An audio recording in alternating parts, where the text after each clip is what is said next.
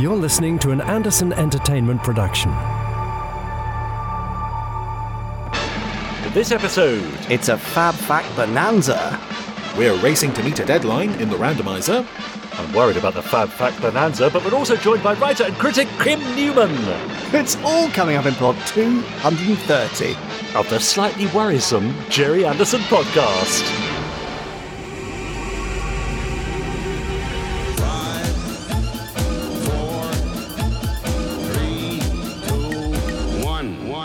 Get started.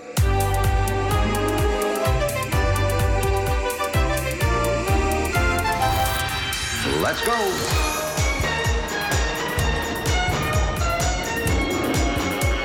Spectrum is green. The Gerry Anderson Podcast with Jamie Anderson and Richard James.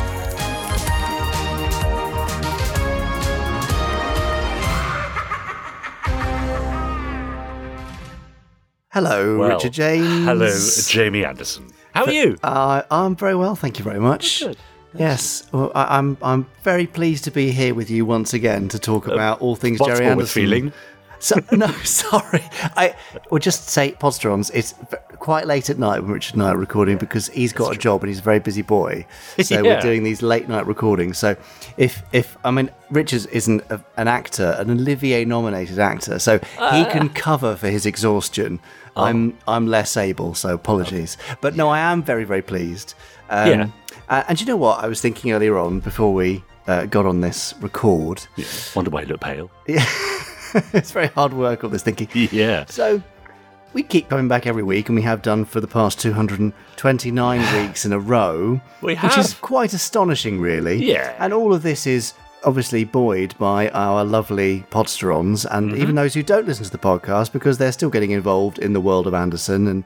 You know, Yeah. they keep wanting more and keep asking for stuff and keep enthusing about it, and they keep us all kind of afloat and enthusiastic when things when things are pretty tough. But I was thinking today, isn't it amazing that we've got such a wonderful team of people constantly churning out wonderful stuff from Yes. articles and videos on YouTube to audio dramas and motion comics and books galore and episodes of the podcast and all those Yeah. things. Yeah. Um, it's just lovely and very heartening and heartwarming and makes me smile even when we're extremely tired. So Mm. thanks, Podsterons, but uh, special thanks to Team AE and all those doing stuff with us. Yeah. It's very cool. Yeah, it's great. Nice. Anyway, I don't normally gush at the start of a No, podcast. No, you don't. Uh, I've we- never seen you gush quite so much. Uh, well, heard me. You, haven't, you, you can't see what I'm doing. Uh, No, I can it's, imagine. It's, it's normally more gubbins than uh, gush at the Than Jerry gushing, podcast. yeah, Uh, uh, but uh, two of the gubbinators, well, I'm one of them, I suppose. There's three, but the other gubbinators are uh, him there, Richard James. yes, that's me. Uh, and later, uh, an additional gubbinator, best known as the Randomizer. Perhaps we should call him Ram- Randomizer Gubbinator. No, that's uh, a bit weird now. Chris Dale. Uh, yes. you are tired, aren't you? I am tired. I can tell. Because you're not making any sense at all. Oh, really? Oh, dear. okay, well, I'll tell you what. I'll hand Yeah. over to you to make some sense of what's coming up in this podcast while I have a little drink. Oh, right. Well, yeah, you, you do that. You sort yourself out. Well, we've got all the usual stuff coming up. Gubbins is the word. Uh, yes, we've got the randomizer a little later on. Uh, we might even have a bit of Gerry Anderson newsy news, news, news. We will. And uh, we might even have a fab fact in a moment That or two. too. Uh, we might also have the first part of an interview with Kim Newman, uh, conducted by our very own Ben Page. Yes. Uh, but most importantly, Yes. Ah. the podsterons themselves, our lovely, lovely listeners, have, of course, been getting in touch. They've Mm. been emailing us at podcast at gerryanderson.com. Uh, Mm. they've been tweeting us and hashtagging us Gerry Anderson Podcast, tagging me, Richard N. James, him over there, I'm Jamie Anderson, and him over there waiting by the big red button, uh, Chris Dalek. They've also been commenting on our YouTube channel as well, which is full of really interesting stuff. And I challenge you to go to the YouTube channel and uh, I challenge you to watch just one thing because I tell you now, that's impossible.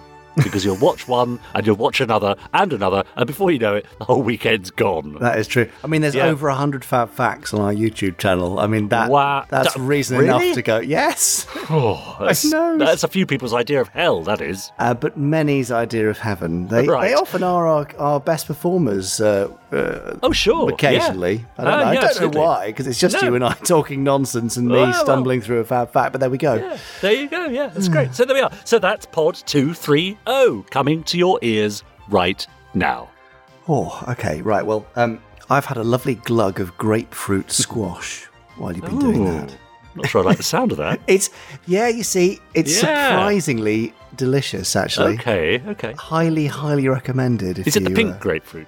Of course, Swap? it is. Oh, yes, I know the one. Yeah, that's quite yeah, nice. yeah. See. Anyway, uh, now I've had that, I'm feeling all energized and ready Oh, good. to deliver you Yes, a fantabulous, yes, fantastical yes. fab fact.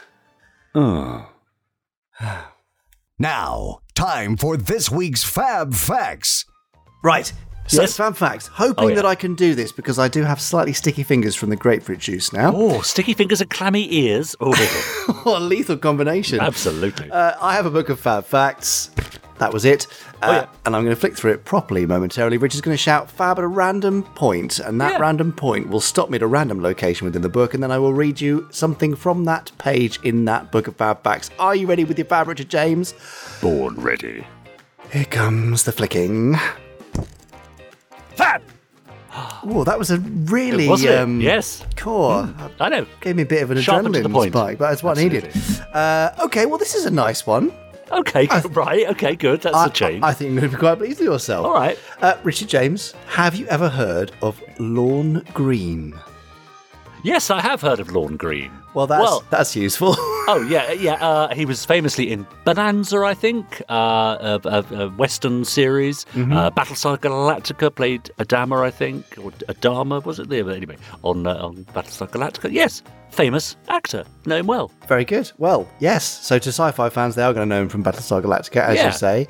Uh, but as you've also mentioned, the Canadian star was most famous for appearing in the Western TV series Bonanza. Yeah. Now, Bonanza is fabled to have had quite the influence on Thunderbirds. Um, In Bonanza itself, Lorne Greene played a widowed father of three adult sons. Do you see where we're going with this? Yeah, absolutely. Yeah. Um, and it's a format that reportedly rather appealed to Dad and Sylvia. Furthermore, Jeff Tracy was actually sculpted to resemble Lorne's chiselled features. oh yes, I can see that now. Yeah, yeah, yeah. But did you know, this Right. being a fab fact, you can probably guess, Yeah. that there's actually an even more obscure connection between Thunderbirds and Lorne Greene? Go on. Well, I will. Uh, before television stardom, Lorne was famous in Canada as a radio announcer on the CBC. During the early years of World War II, he was even known as the voice of doom, since he had the unenviable task of reading out casualty reports on the air. Oh, Oh, gosh, gosh. what a terrible thing to have to do. Yeah. Anyway, after serving in the Royal Canadian Air Force, he went to Toronto and founded a school for radio announcers, would you believe? Well, well. Uh, now, there's a 1950 newspaper ad which announces evening classes for speech, acting, and radio writing. Good idea. Now, sadly, uh, you say that, but uh, the Yeah. Academy folded by 1953. Oh, Uh, dear. But that's actually, I think, because Lorne headed to America for higher paying jobs. Hmm. Um, several up and coming Canadian talents had studied there, including uh, actor comedian Leslie Nielsen, Star Trek star James Doohan, Oh yeah. and uh, some guy called Shane Rimmer, no. who would later play Scott Oh. Tracy in Thunderbirds. Lovely. So it turns out there's just a bonanza of connections between I Lorne Greene and Thunderbirds. Oh, that's clever. Yeah. that's good. I didn't yeah, know so that. Mm-hmm. I've got the ad here.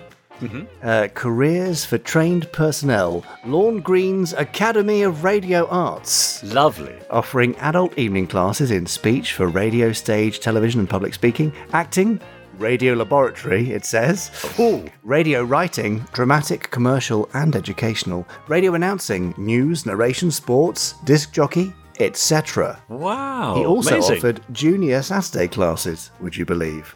Sweet. So there you go. That was uh, held at 447 Jarvis Street in Toronto. I know it well. Yeah. Still there, I think. I wonder what it is now. It's a burger joint now. If we, we well, now we have got some t- Torontonians. That's probably not the correct phrase, but I'm saying it. uh, if you can tell us what is at 447 Jarvis Street, if that even is Yeah, still a street, great. that'd be great. I don't want to go onto Google Maps and spoil it that way. I'd, lo- I'd love some interaction. So First-hand knowledge. Yes. exactly. So, t- so those who live in Toronto or Torontonians, as you now are. Um, Please let us like or know. Email us podcast at gerryanderson.com.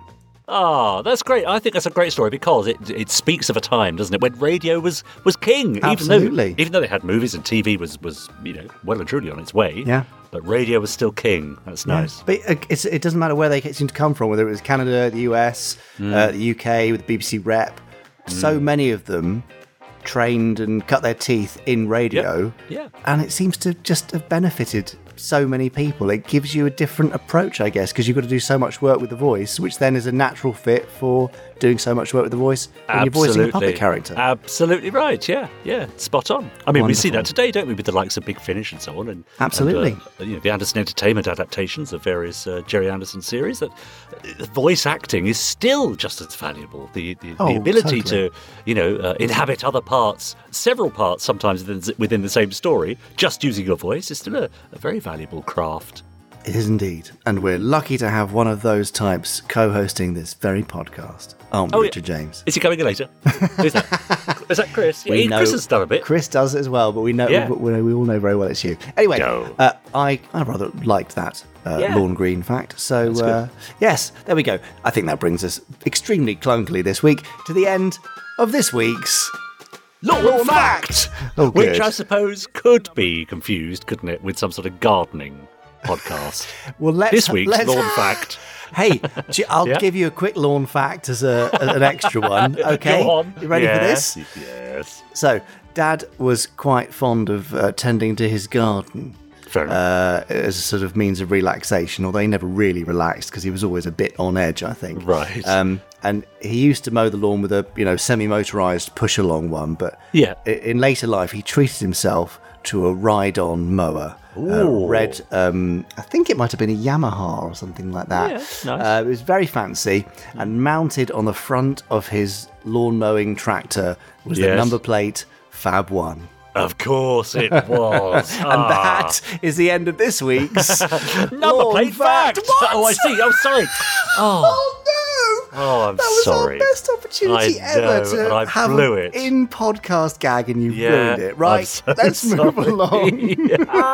Anyway, despite everything you've just heard, it Yes. might be a good idea, dear Podsteron, if you're enjoying the Gerry Anderson podcast, to subscribe to us on whichever platform you're listening to us on. And why not leave us a nice rating? A review and a rating five stars would be great, and a few words telling the world what you think of it. Maybe ignore the last five minutes or so. But apart, you know, apart from that, tell everyone that you're really enjoying the podcast. Uh, now, I'm going to Oh, head straight on over to our email bag. Yes, uh, redeem which- yourself, Richard yes, James. Which, as ever, is- is a, is a bulging bag of goodness. Uh, this is from Tom Poynton, who says, Hello there. Hello. Uh, I discovered your wonderful podcast a few weeks ago when Frank Skinner mentioned it on his radio show. Did he? Apparently so. Oh, well, that's, That's nice. Why did he Yeah. mention us? Well, I don't know. I, we know that he's something of a fan, so Yeah, but it doesn't say he- whether the mention was in glowing terms or not, does Ah, it? True. So whatever true, you do, don't listen to the Jerry Hansen Yeah. podcast. I've just listened to the Halloween special and their puns were appalling. Oh, that's fair. Uh, Yeah. Sorry about that. Uh, just listening to Pod 228, says Tom, and an email reminded me of my top Anderson scene. Ah, yes, we've spoken about this over the past few weeks. We have. Um, it has to be the crash landing of Thunderbird 2 and the deployment of the firefighting equipment, Ah. Yes. says Tom. I remember watching that as a kid and trying to work out how I could do that to my plastic toy Thunderbird 2 without it getting ruined. Hmm. I also have very fond memories as a child of building a K'Nex tower that held up a cardboard Empire State Building, which was made from several separating sections, and having it fall to the ground despite the best efforts of my little toy Thunderbirds. It must have been at least five feet tall, which for a child of seven was absolutely huge. Keep up the excellent podcast. Kind regards from Tom Poynton.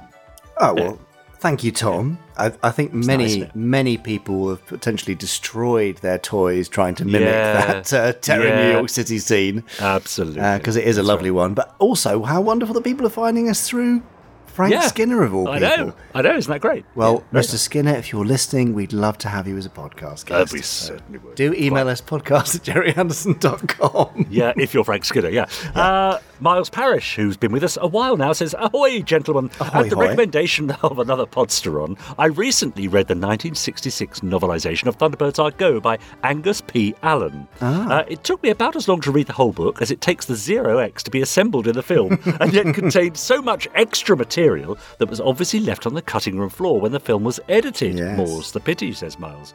Are there any plans to get this one republished? He says, I think it's added a lot to my enjoyment of the film and would love it to be available to a wider audience once more. All the best from Down Under, and that's from Miles. Uh, yes, Miles, it's definitely on our list. Yeah. Um, but you know, as I sort of said at the top of the podcast, really, everybody's working really, really hard to churn out as much wonderful stuff as they can. Hmm. But we're still somewhat bandwidth limited. Yeah. But we will keep putting out as much as we can, and uh, it's on the list for stuff for hopefully not too distant future. How's that? Great. Best I can do. Please, Miles. That's lovely. Yeah. Uh, dog, Doug Morris, not Dog Morris, which I almost said there, but Doug Morris, who may have a dog, I don't know, said, uh, but those podders who have received or are about to receive the Stand By for Action concert CD, Hmm. wow, are you in for a treat, Ah. says Doug. Uh, I've just experienced it on headphones with the volume turned up quite high. It's fantastic. All our favourite tunes are there, from Twizzle to New Captain Scarlet. I dare you, says Doug, not to tap your feet to Captain Scarlet, Hijacked, Joe 90, and UFO. All the tracks are top notch, a fantastic souvenir of a great concert, and, for those of us podders who were actually there, a treasured memory of a wonderful weekend in Birmingham. Ah. Enjoy. Regards from Doug Morris. Yeah, quite right too. Thanks, it's something Doug, special, isn't lovely. it? Matt? Yeah, I, it's. I think I've said before. It's been very emotional listening back to it and watching it back, particularly because I was. I can't remember much of the event itself Yeah, from rushing sure. around. That's but, right, Uh, wow. Yeah, just just hearing the the tone of the audience because you know live things you you hear the audience applauding or cheering Yes, or laughing or whatever, but there's there was something extra special about the the enthusiasm, the energy of that audience. I think so. If you were there, Yeah. thanks for being part of that. And if you weren't, don't worry, you get to experience it. And uh, I'll be mentioning the DVD and Blu-ray shortly in the news. Oh, great, good, good. Uh, I mean, you mentioned the uh, energy and enthusiasm of the audience, but Hmm. of course, we must also pay tribute to the energy and enthusiasm of the orchestra. Oh, I know. Because those tunes really bounce along, don't they? They rock. They rock along. It's and fantastic. there was not a lot of rest time for them, and No. they, you know, changing styles and speeds, Yep. and uh, it was just yeah, a, an amazing tour de force. Yeah, absolutely right. Uh, right. This last one is from James, who says, "Hello, Andersonists and all fellow Podsterons. uh, when yeah, when rewatching Toy Story 2 recently, after learning about the pre-Century 21 days of all things Anderson, listening to this podcast, I realised the plot could be a nod to the Anderson verse." Toy Story 2, really? Well, James says we learn in the film that Woody is a toy version of the main character from a marionette TV show called Woody's Roundup. According to the character of the prospector, Woody's Roundup was cancelled due to children's interests changing from westerns to sci fi. In the 1960s, hmm. and consequently, space toys like Buzz Lightyear becoming popular is the reason the show's toy line was forgotten. Do you think, says James, that this could be a wink to the fact that Supercar, Fireball XL5, and other sci fi shows came after Four Feather Falls, or that this was part of an overall cultural shift at the time. Interesting, isn't it? I mean, we'll never know for sure unless unless somebody uh, involved in the production of that uh, franchise Yeah. is going to let Yeah. us know otherwise. I Yeah. think it's certainly possible. I mean, you think of the people, the sort of age of people involved. Certainly, Tom Hanks, obviously voiced Woody, was uh, Yeah. is, is a huge Fireball XL5 fan. We can imagine that might extend back to Supercar. Yeah. uh, and people Yeah. of his uh, his generation who would have been involved in creating Toy Story, who also might have been exposed to the same sort of stuff. So, Hmm. I mean, I'll I'll lean on saying a strong maybe. Yeah, strong maybe. I think that's good. I think it's uh, it's it's almost possible to see anything through a sort of an Anderson lens, isn't it? And uh, Yeah. you know, I suppose you know at least part of the time, it's probably true. Well, it makes sense because it's just such a huge cultural impact Yeah. across generations, across the, the English speaking world, and beyond, actually, of course. That's right. So, yes, maybe. There you An even stronger maybe. Yeah, I think so. Uh, all for now, but uh, do keep those emails coming in to podcast at gerryanderson.com because I'd love to read them out next time. All right, calm I down. would. Calm Oh, down, dear. I'd like nothing better. okay, well, I look forward to you reading things yeah, this time and next time, in fact. sure. Yeah, good. Uh, would you like a little break and uh, I can take over and do some Gerry Anderson news? Oh, I love a bit of news. Yeah, let's go for it. That's a relief. Here it is.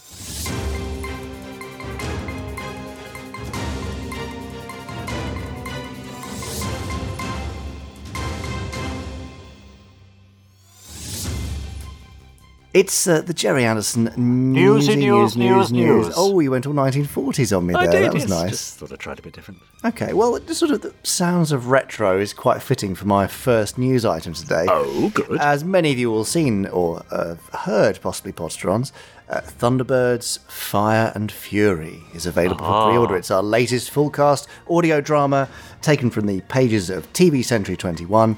Uh, would you like a little trailer to he- hear a taster? What now? Yeah, right now. Oh, yes, please. Okay, pressing the button. Anderson Entertainment presents Thunderbirds Fire and Fury. Blazing danger. The blaze is out of control. I'm armed and dangerous when on a mission. We're ready for anything, Mr. Tracy. Ah! Ah! Give it up. You don't stand a chance. Virgil, what's happening? Is everything all right? Thunderbird 4, come in. Do you read me? Gordon! The Space Mirror. Someone, anyone, payday! FAB. Thunderbird 1 setting course for Lake Geneva. Drop your gun and come out. The shield is holding. I don't know for how much longer. John? John, do you read me? Alan, we've lost contact with Thunderbird 5. Well, that's pretty dramatic, isn't it? Oh, absolutely. Wow. Yes, I think they've really settled in beautifully that voice cast. They're very smart, and Yeah. um, it just is all sounding rather marvelous. I'm very, very proud of the team who've uh, put that together. Uh, now, this will be out hopefully later in the month, or CD and download. CD available from shop.gerryanderson.com. Download available from bigfinish.com. Um, and uh, you can see a video version of that trailer on the YouTube channel, which looks rather lovely.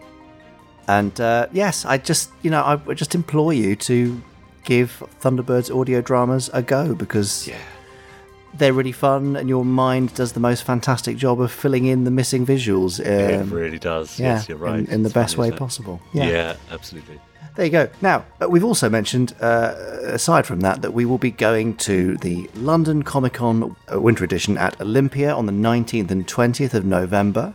Oh, yes. So we hope to see you there. Now we're going to have some rather special guests along. Uh, Lee Sullivan will be at our booth, uh, oh, yeah. as will uh, Chris Thompson, as will Chris Dale, Ah, as will I, yes. and as will Richard James. oh, yeah. Well, why not? well, we, there's Why not? we- uh, why is more to the point. I Oh, think. yeah, true. yes. Uh, now we, point. we do have something which we've hinted at, uh, which we're not going to tell you about quite yet. Oh. But if you are able to make it to London Comic Con Winter, then it'll be your first opportunity to get your hands on this new thing. right. Well, you, you, look at you playing along like you don't know what it is. Of course, yeah. Richard What- knows what what, it is. be You then? know what it is. Anyway, so we'd love to see you there. We also have free Thunderbirds hats, which we'll be uh, handing out for free while stocks last. Anyone uh, who uh, is on our on our sort of signing panel will be happy to have a chat and do photos and sign things. Yep. Uh, we'll have a retail stall there, so if you want to pick up a copy of the Fireball XL5 anthology or Moonbase Alpha or Thunderbirds vs. the Hood or many other things uh, and get them signed by those involved, then uh, that's a great time to do it. So hopefully we'll see you at London Comic Con. Yeah, that'll be exciting, won't it? It will be. Uh, and Lee Sullivan and I are doing a panel on the Sunday, I think at 12.15 in the comics area about uh, future comic releases, the Fireball XL5 anthology, Century 21, TV Century 21 comics and various other things, and future publications too. So we'd love to see you there. Great. Uh, well, we hope it will be. Uh, now, by the time you're listening to this, if you have pre ordered a Standby for Action concert DVD or Blu ray, it is my hope that they will either be in your hands in the next 24 hours, may already Yeah. be in your hands now. Yeah. If not, they'll be winging their way to you. Okay, Um, great. At the time of recording, they are supposed to be delivered to our warehouse tomorrow, uh, which would mean in time for stuff to be on its way to you for the day of release of the podcast Nice. on Monday. Nice. Um, but they are pretty much there. Fingers crossed you'll have them very shortly. Thank you again for your patience. Uh, a reminder also of Network's rather lovely releases coming up later in the month. At the end of this month, they will be releasing their edition of the Standby for Action concert. But anyone who's got it from us will get it first by s- factor of several weeks, we hope. Thank Yeah. goodness. Uh, they're also doing an extended edition of Gerry Anderson Life Uncharted and the super colorization set with six colorized black and white episodes, including Four Feather Falls, two supercars, and three fireballs, um, and some other special programming as well. Now you can either pre-order those from networkonair.com or you can hang tight and order from shop.gerryanderson.com from the day of release. Great. So that's exciting. Now, uh, also, have you seen these action figures? Uh, These three, three and three quarter inch action figures of, uh, of Troy Tempest and I have Scott. not. And uh, oh well, No. I did mention them last week very briefly, but uh, right. they're easy for you to forget, I'm sure. Um, I've so- been very busy. I know you have been very busy. So Wave One includes Captain Scarlet and Joe Ninety and Scott and uh, Troy and Ed Straker and John Koenig, Oh. um, uh, with with multiple other waves of action figures planned. Uh, now we've spoken to Big Chief as I mentioned last week, and they are extremely confident of sticking to their delivery timeline of April next year. So we're saying April May to allow for a little bit of wiggle room. Um, but things are already well underway there. Lots of you have been uh, pre-ordering them, and you can pre-order them from shop.gerryanderson.com. And finally, for now, goodness me, this is a busy one, isn't it? Isn't it? It is very busy. Um, Uh, ben Page, producer Ben Page, has been working Oh, yeah. very hard over at Anderson Insiders. We've moved platform to a new platform called Circle, and it's a very busy, thriving community. So if you don't feel like you're getting enough Anderson from all the stuff we put out there, but you'd like the inside track on things, more behind the scenes, discounts on the store, uh, chances to to ask us all sorts of stuff and join in with live videos and Yeah. loads of other goodies, then just go to andr.sn slash insiders. That's A-N-D-R dot S-N slash insiders. And you can join there uh, from as little as, I think, £5.99 a month or $6.99 a month. Okay. Um, yeah. And if you don't like it, then you can disappear after a month and Sure. only be ever so slightly lighter in the pocket. But um, Yeah, it's a lovely, lovely community, and you get to see stuff in advance. All sorts of goodies over there, so go and enjoy. And that whew, is the end of this week's Gerry Anderson news. That was the news. Exhausting news. Another glug of grapefruit squash there. There me. you go. That'll pick you up. I mean, really, it's a pretty good time to be a Gerry Anderson fan, isn't it? I know we say that quite often, but it seems pretty good at the moment. I think so. I think so. Yeah. We've got so much cool stuff planned for well, really the next few years. So Mm. there's there's no end in sight. Uh, That'll either be music to your ears or or, or very much not. That's right. We you'll want to cover your ears. One of the two. Yes. Uh, yeah, good. Uh, now, look, if you're online, you might uh, have heard of Facebook. And if you've heard of Facebook, you might have heard of the official Gerry Anderson Podcast Listeners Group. And if you've heard of it, you might be a member. You might be one of the, I think, 885 current Oh, members of the group. We're approaching your target, aren't we? Are we going to do it by Christmas? New Year? getting I don't know. It is getting very tight. Let's have a final push over the next few weeks. But uh, Scott Sadler uh, posted there this week uh, Halloween 2022 was a fun setup this year. Uh, Virgil Tracy's Scarecrow, and he posted a picture of this with lots of mums, dads, and trick or treaters taking selfies. Uh, it came complete with a speaker inside the hat, which played spooky Barry Gray scores from shows like UFO End Titles, The Mysterons theme, and the suites from Lunarville 7, Crater 101, and Shadow of Fear. Amazing. Isn't it? Have you seen a picture of it? I have. It's, It's pretty terrifying. terrifying. Virgil Tracy Scarecrow. It's good fun. Yeah. Uh, now, Clint uh, Nickel posted a picture of the Fireball XL5 comic anthology and said, Wow, this arrived in Australia today. It is a thing of beauty. Uh, it was worth it getting up at 4 a.m. to order, thanks to the team at the Anderson store. Ah, brilliant. I'm glad that's, That's, pretty good to get it to Australia. quick. Yeah. wow. Really nice. Amazing. Uh, Rebecca Andrews. Uh, this arrived today. She said, posting a picture of her Standby for Action CD. Hooray. Uh, just to say a huge thank you to all involved in the concert and to those involved in the production of the home release. Many happy memories of attending this earlier this year. It was FAB to meet some fellow podders and also Jon Culshaw. Amazing. Yeah, it is nice, isn't it? It really gives us something to look back on. I mean, we had a great time in Birmingham that weekend, and it's nice to have something tangible, isn't it, alongside the pictures and photographs uh, to, to It remind us of certainly a is, yeah. wonderful weekend. Uh, well, Lynn McKinnon replied to that, saying, "Oh, this looks amazing. Shame I wasn't a podder sooner. Otherwise, uh, looks like I've missed out on a great experience." Well, Well- but you get to experience it too with us now, don't? That's- exactly. And you can relive it whenever you like or live it for the first time and then relive it. So it's all that's right. exciting. Uh, now, finally, for now, uh, Tom Hodden. I mean, it's been a while since we've done this, isn't it, Oh, Jamie? what? Because this week, over on our Facebook group, he posted a quick fire five. It's probably been so long, we've probably lost the sound effect, haven't we, for that? But let's see how we go. now, here's a quick fire five for you, Jamie. It looks, says Tom, uh, like we're going into infinity, but what madness waits beyond the black hole? Number one, would you rather fight one human sized Torchy or a swarm of action figure sized Torchies? Action figure torches, maybe? Really? A swarm of them? Yeah, but all over you. Yeah, but I feel like I could crush them and break them, whereas Wow. a big torchy would be whoa, just Okay. spooky. Which anomaly would you prefer to investigate? Planet of the Mitches or a moon-sized Zeroid? Oh, moon size zeroid. I want That'd I be want- fun, Yeah, wouldn't that's it? like uh, Into the Dalek, that Doctor Who episode. yes. See that? That's great. That's given me an idea for a script. Are you still making Oh. Terrahawks audios? I would consider it. Number three. Uh, what uh, is that strange signal from Planet Meta? Brian the Brain downloading the latest Call of Duty update or the Lavender Castle tourist information hotline? What? oh, that'll be Brian. Yeah, definitely. Uh, number four, you meet Brian Blessed on an alien world. What do you do? Offer him a ride in an eagle with no hints that he might randomly turn into a skeleton? Or blow up his lair and elope with his shape changing daughter? That's not much of a choice, is it? I suppose if I have to elope, I might as well. yeah, these are great. And finally, sorry guys, it doesn't look like you're getting a TV show, so where do we find your adventures? Comic strips in Lookin', the Kids TV Times, or in an annual and toy line? what?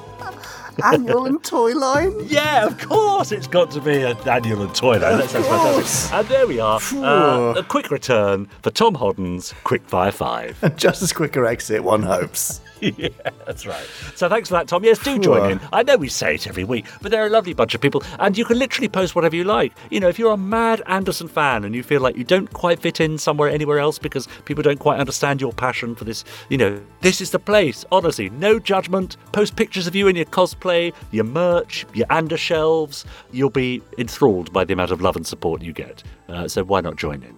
Bloomin' Yes, I agree. Yes. true, isn't Yep, yep, yep. Nicest place on the internet. Uh, Yep. And, and avoids all that toxicity which seems to come in so Oh, many groups. yeah. It's, it's blooming marvellous and a testament to our lovely Podsteron. So, yes, I'm talking to you, Podsteron. Yes, you can nod away there and smile. Yes, keep nodding. Mm-hmm. That's You're, you, yeah, that's brilliant. you. Yeah. Uh, anyway, as a reward for your brilliance, Podsterons, I've got an interview for you, and it's not one that Oh. I've done for a Well, change. that, that is a reward, isn't it? it's a relief for everyone, including the interviewee.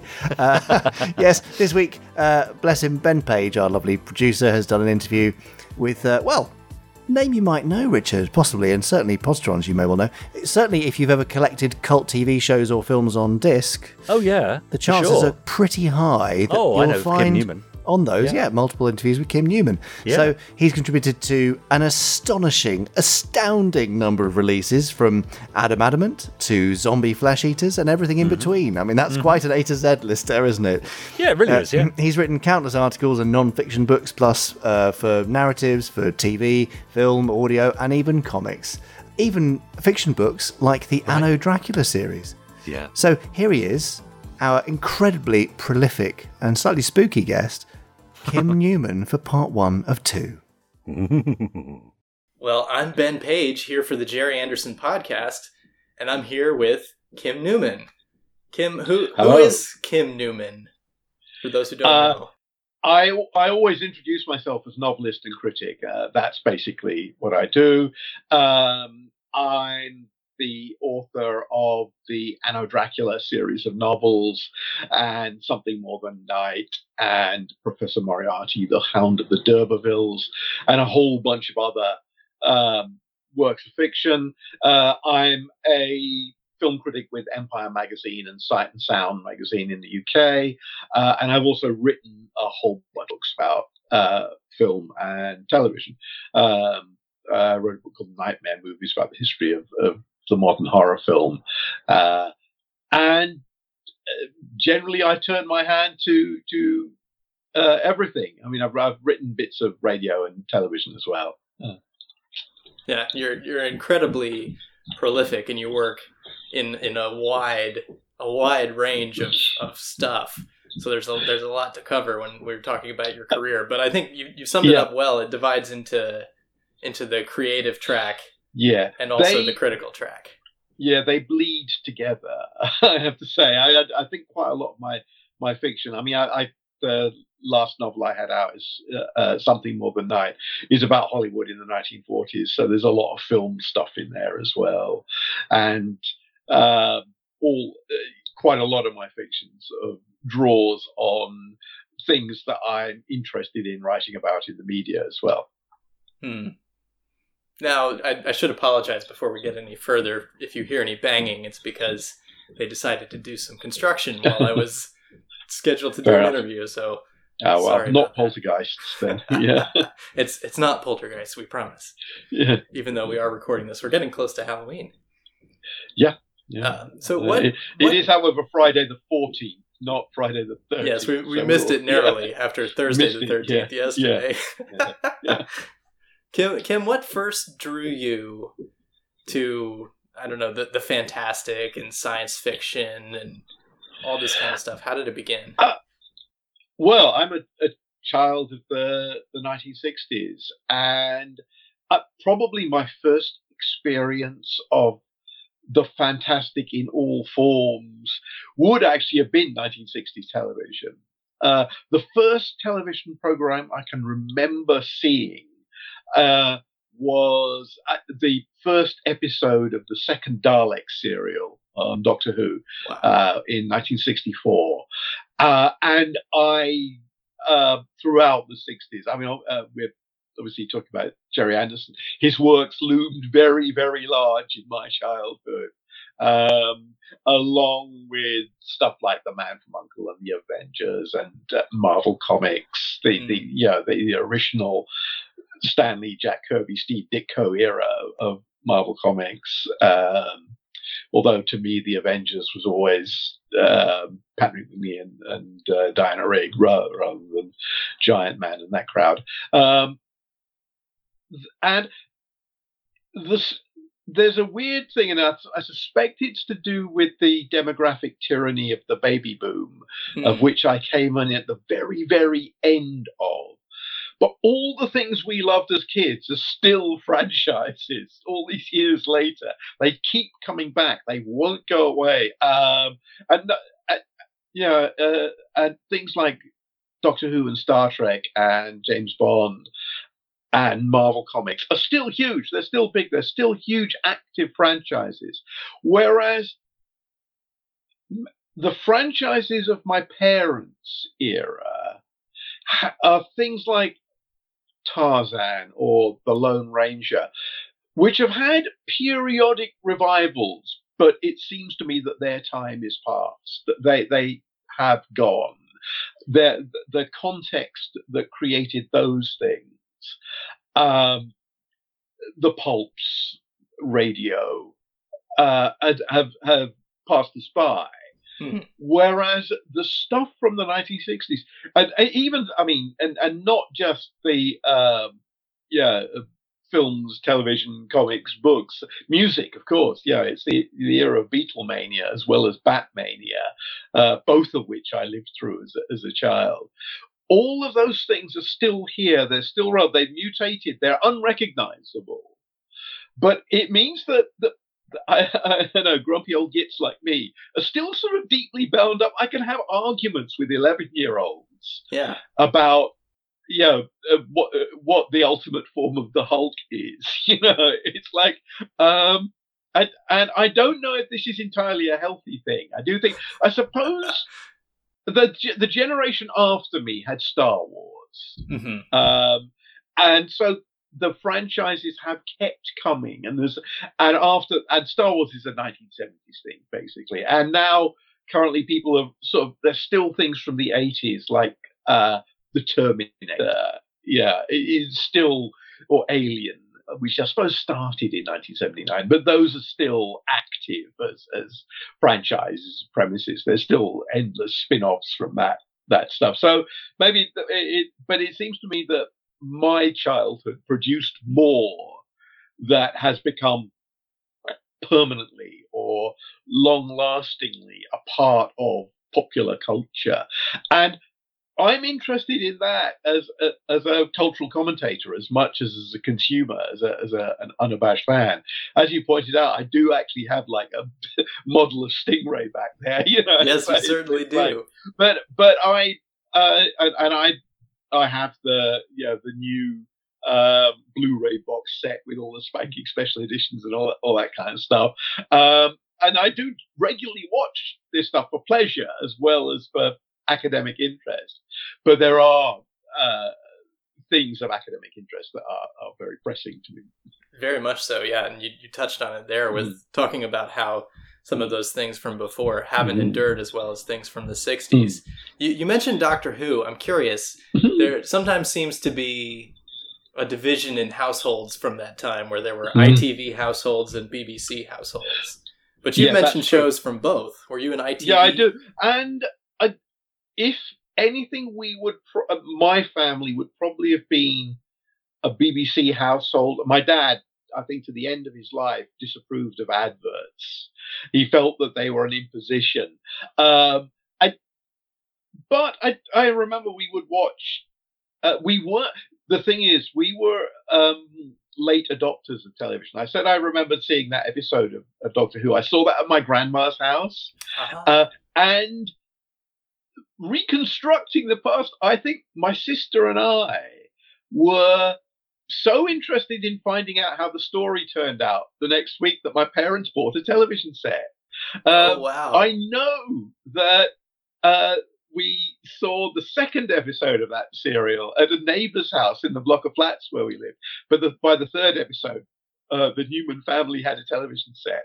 Um, and it, that may well have been the spell. I think my uh, uh, my my parents were artists, and I think they slightly disapproved of the whole idea of television. I think it took a long time for them to get around to it. So we were not a household that automatically had the television on all the time. Like many of my friends' um, houses, where you went round there, the television was on. In our house, we would turn the television on if we wanted to watch something in particular. Um, and yeah, we we consumed all kinds of uh, uh, stuff. I mean, there there were uh, for a long time in my childhood, actually only two accessible television channels. So, uh, uh, which we bumped up to three when we were finally able to tune into BBC Two. Um, so I watched a lot of uh, probably unsuitable stuff as a child as well. But yeah, we, um, I, I was certainly as a as the kind of kid who was interested in in sort of science fiction and monsters and stuff like that, I would happily watch. Um, uh, yeah, I whatever whatever channel it was on, I would I would tune in and, and watch. And and there were, I suppose, the film. It was. I mean, I even remember. Of course, there were film spin-offs of um, Doctor Who and Batman and, and uh, Thunderbirds. Thunderbirds. Yeah, yeah I, I, and, I, and, and I remember seeing all those as a child, along with the sort of the later Sean Connery Bond films, and weird things like in Britain, we would get um, the the two part episodes of The Man from Uncle would be spliced together and released as feature films. Yes, and that was the kind of thing I saw. And of course, the, the before Star Wars, we had Ray Harryhausen movies. Yeah, uh, and that that was a big thing for for my generation of kids. It's like I remember when he got his um, his Special Academy Award.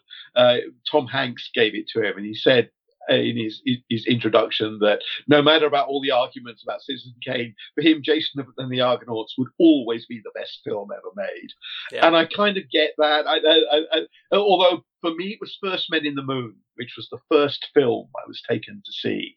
Uh, was the the, the uh, the moment of wonder that introduced me to yeah the, the media and actually it's so perfect the first film for me because it's not just Ray Harryhausen, it's H.G. Wells and Nigel Kneale, both of whom huge influences on me personally as a as a writer, and I yeah. still see so many elements of that that one film experience uh, seeping into my work. But of course, years later, I realized that it wasn't the first film I saw. The first film I saw was East of Sudan, which was the B picture on that on that double bill. Oh, um, right, and, right. and that's a very unmemorable film. Um, Although I have seen it subsequently. Um, I have a poster of that double bill. uh, it's interesting how memory works yeah. that way. How it'll Yeah. it'll edit out the the parts that we don't want to remember or promote yeah. something to the so top. I, I and I went back and I did years later. Somebody at some uh, the Barbican in in London had a series of critics introducing films that are important to them,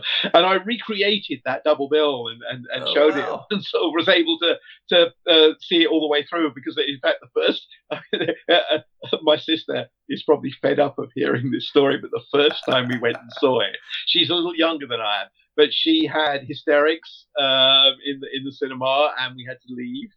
And I must have been sternly nagging my parents for like days um, to be taken back so I could see the end of that that film. Um, and and and my dad took me without Sasha, my sister, to to see the, the whole film. I'm giving slightly um, a um, a wrong impression of how how malleable my parents were. They certainly weren't uh, in, in, in you know, in, uh, open to screaming and shouting and nagging and stamping feet and all that kind of stuff. We weren't, we were not like that as, as kids. However, in those two instances, um, both of which I suppose were kind of important to me, you know, in generating who I would later become and and what I would later, you know, the entire course of my life. Mhm. Um, Do you I think can sort of them them being artists like had that. an influence on you? Oh, absolutely, yeah. Um, I mean, uh, um, you can, um, apart from anything else, the the arguments that most of my contemporaries had with their parents about entering unconventional professions, they had already had with their own parents. Right. So I was never told to, you know, get a backup accountancy degree and all that kind of stuff like that. I had the, the full, but also I had the experience of knowing what it was like to work for yourself and be a freelance and all that, that kind of stuff, which I think a lot of people have to, gr- you know, grow out of. They have to go through a more conventional uh, period of employment and be unhappy. I mean, I, a friend of mine went and worked in a bank for a year and was miserable, and then changed his life and and, and is, became a writer. Uh, yeah, and I and but I didn't do any of that. So that's the a, a big influence. But all kinds of stuff. Um, uh, just to do with their. My dad was actually uh, very interested in movies. I, I, I think when I became interested in in films as a as a young teenager, um, I th- I- he he thought it was great. You have an excuse to go and see art movies again, all that, that Right. kind of stuff. Uh, I mean, and my my parents were art students in the 1950s, so that, that sort of beatnik existential era uh, is still something I'm very kind of attached to. Yeah, it's, Um, it's interesting that you say that they were very interested in films, but they Mm. they were kind of suspicious of television. Yes, I I don't know particularly why. Um, I think it, it it may just have been an unnecessary expense. Yeah, yeah. uh, well, it's interesting in because the, the. Thunderbirds films they they Mhm. made the TV show, of course, Mhm. and then they made the film subsequently and expected the films to do really well. Yeah. They didn't do as well as they were expecting. They didn't. so- No, I'm not. I I think that that was true of all the uh, the the film spin-offs. But as a child, you don't realize if something isn't uh, a box office flop if you went and saw it. Right. Yeah. Um, and I, the same, I think, is true of the, the Doctor Who films. Uh, I think that the um, the Adam West Bat- Batman film did really well, um, but that but that was another one, and it, it's it's rather misleading because those shows got film spin-offs. Almost nothing else did that was Right. big in the in the the 1960s. It's like uh, uh yeah, it was it was a weird fluke, and and ca- a few other American shows did that Man from Uncle thing of releasing a feature version of their two-part episodes. I remember there's a Mission Impossible film, which is a two-part episode spliced together. It was released theatrically, um, although I think I didn't see that until a bit later. Um, but it was just part of the, the media landscape of of the time. I know. I I also have to say that I that my experience of the uh, the Supermarionation shows was very much the enhanced experience you got because I was a uh, an early subscriber to TV Twenty One. Ah, uh, yes. So I had the comic as well, plus the the records. I remember being really big. I had the a trip to Marineville and all the the um, the the, the, the I suppose they were EPs technically. Uh-huh. Uh, with not just the music but the little playlists and, and even the one where you could um, read in the part of, of Troy Tempest. Uh, oh, wow. All those, I mean, I had those, but that didn't make me unusual. I mean, and, and this I think is a a thing that's kind of hard to get is that it wasn't odd to be a kid and be interested in all this stuff then. You weren't marginalized as a geek in the way that some later generations have sort of stereotyped an interest in science fiction because everybody was.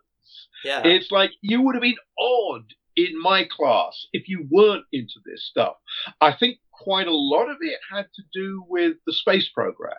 Um, I, yeah, the, that we were the generation that watched all the way from um, the, the Mercury through Gemini to Apollo to the moon landing mm-hmm. to to Apollo 13. Yeah, all that and and that was as much an obsession with my generation as say football.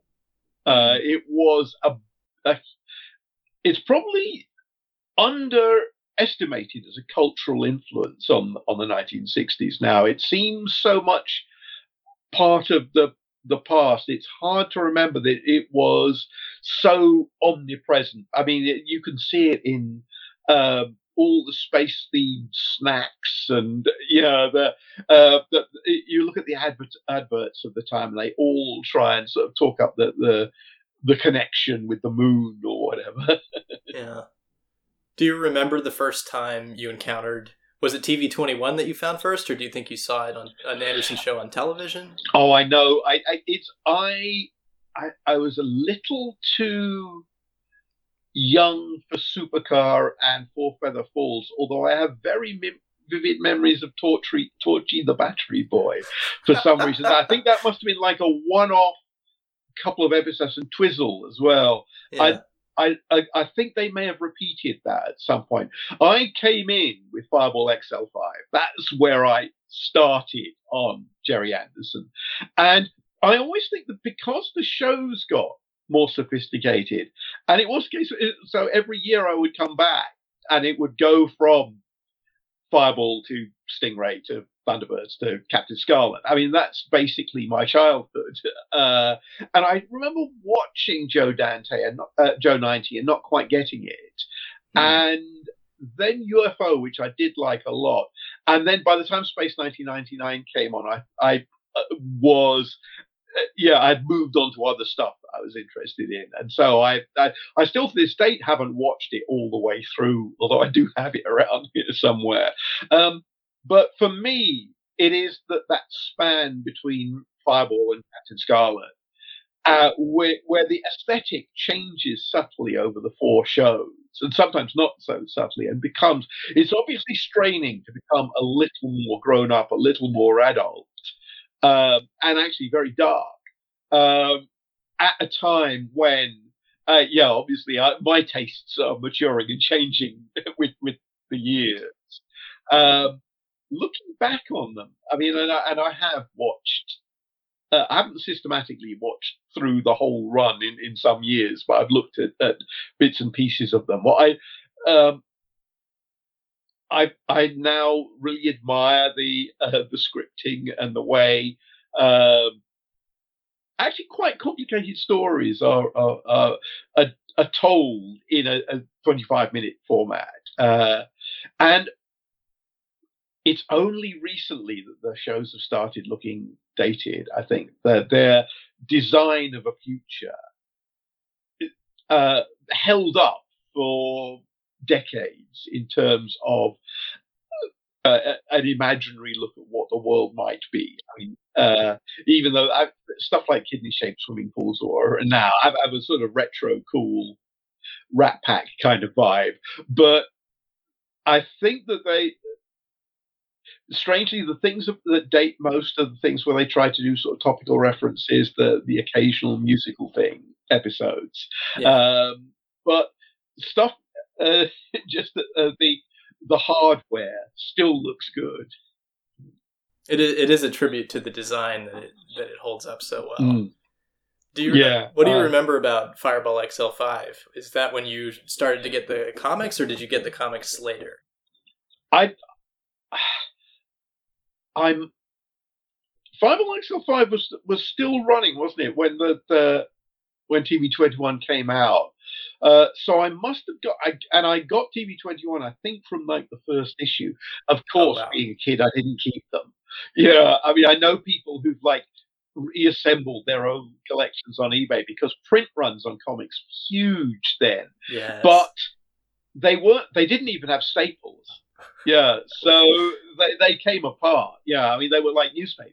Yeah. Uh, and I I didn't even think to keep them week to week. I think we all swapped them, and every uh, like dentist offices had big stacks of comics, and Yeah. in in, in um, our junior school, I think you know there was a room for when it was raining and you couldn't go outside, and people had dumped all their old comics. I should have stolen a lot of them, But but the things we didn't think like that then. So I I certainly um, I remember actually being really impressed with the Fireball XL5 strip in um, uh, TV21, which looking back at it now actually is a little more adult and frightening than the show was. It did some really good scary stuff.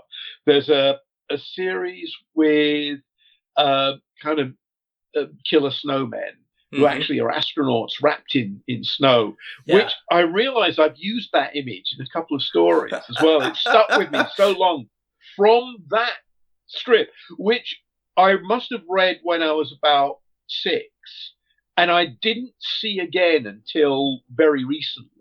Mhm. But that image had stuck with me, and I and I used actually I used it in my um, my one uh, contribution to the the Doctor Who franchise. I wrote a novella called Time and Relative, and that has killer snowmen in it, uh, which are absolutely stolen from or unconsciously influenced Right. by that Fireball XL5 strip. I I, I, I feel slightly um, yeah uh, justified in that um, Steven Moffat later used them in a, in a TV episode and didn't credit me. So yes, That's true. There there's that killer Yeah. snowman episode.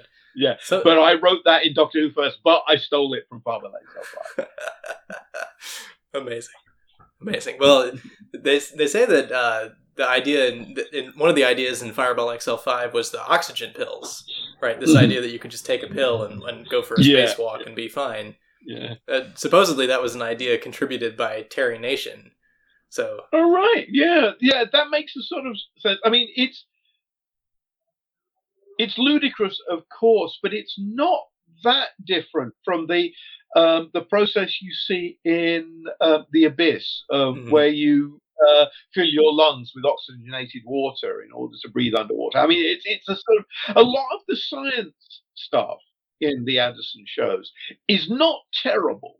Yeah, Yeah. it's not. It, it- I mean, it's actually better than than um, certainly Star Wars, but actually Hmm. it's probably better than Star Trek. In in in, in it, the uh, uh, there's a sort of feeling that British television, even on ITV, had a kind of public service remit, so they would quite often um, bring on sort of boffins as as consultants, some of whom, I mean, actually had, had sort of quite distinguished careers as, as yeah, um, as scientists and as um, fiction writers. Um, uh, Fred Hoyle or um, Arthur Clarke or Patrick Patrick Moore uh, are all sort of biggish names, uh, and they they would tinker on on kids shows like this because they thought it was good for the culture.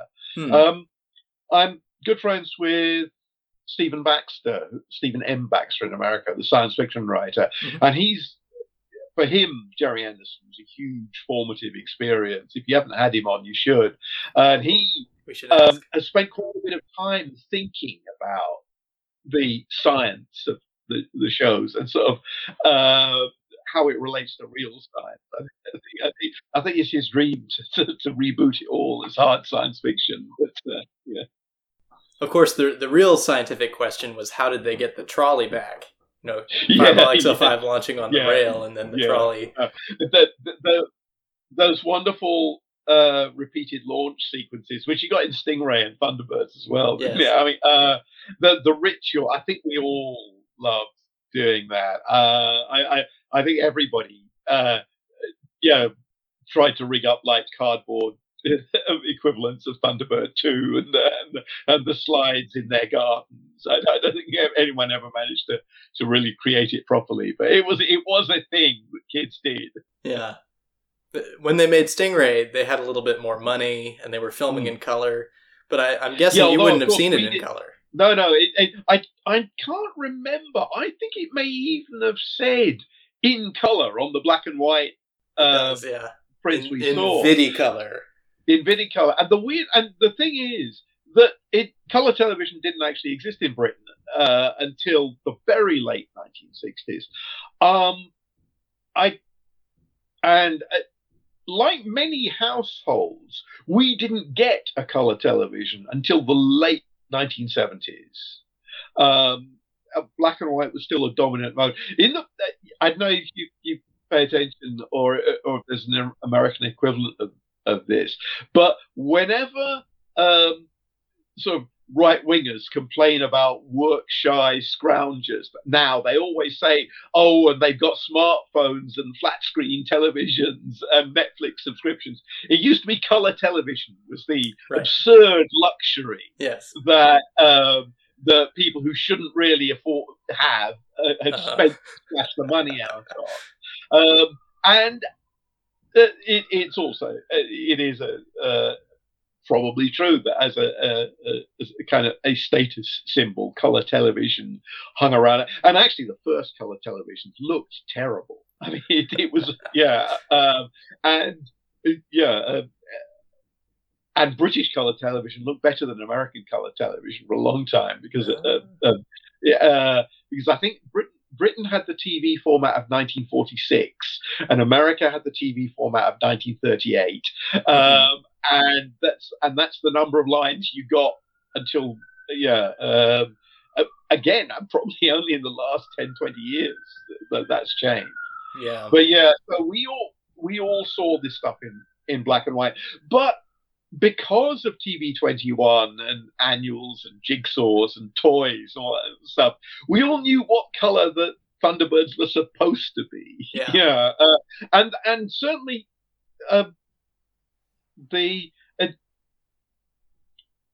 the color actually on uh, on particularly on Stingray is gorgeous, but uh, yes. in the, the new Blu-ray edition, you know, show that it's almost what what a wasteful amount of effort they put in making this thing beautiful.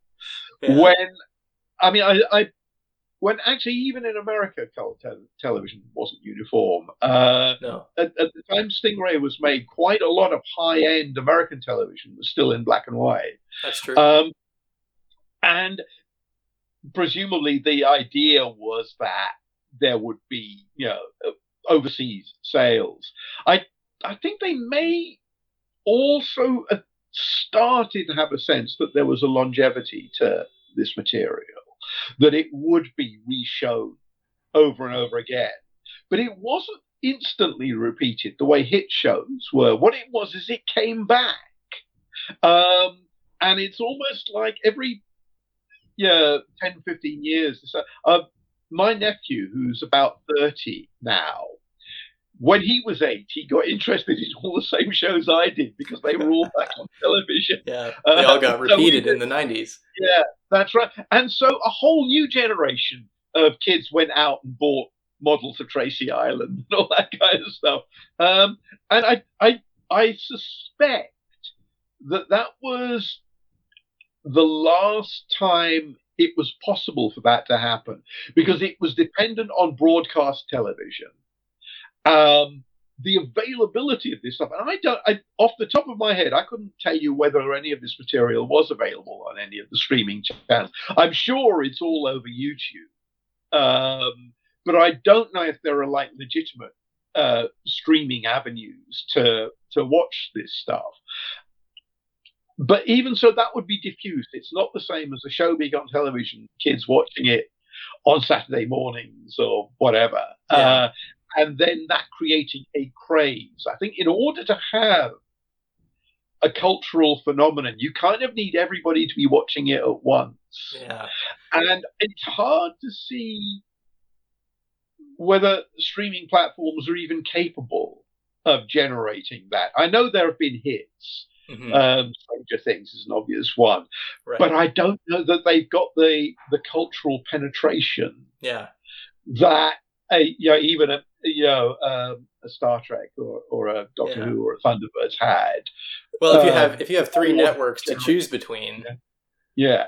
then Yeah, that's right. You you watched it. Yeah. Yeah. Uh, another thing I remember ITV doing, which was I think was their idea of bank holiday children's programming, Hmm. was that they would have an episode of every one of the Anderson series to date in a marathon. So that's probably when I would have seen odd episodes of Supercar and, and Torchy. And so they would start with those in the morning and work through to whatever the current one was. Um, I didn't know about those. That's interesting. Hmm. A lot a lot of the Anderson shows are I- streaming and on actually, BritBox the- now. and because it was because it was ITV, um, which is not a network, I'm sure those practices varied. But certainly, my ITV region did that. Yeah. Oh, well, he'll be back for part two next week. Thank you, Oh, Kim, good. and thank you, Ben. Yeah. Uh, you can find Kim uh, via his website Mm-hmm. at johnnyAlucard.com. Okay, spell Johnny that for. Alucard. Uh, well, it's Johnny. J O H N N Y A L U C A R D dot com.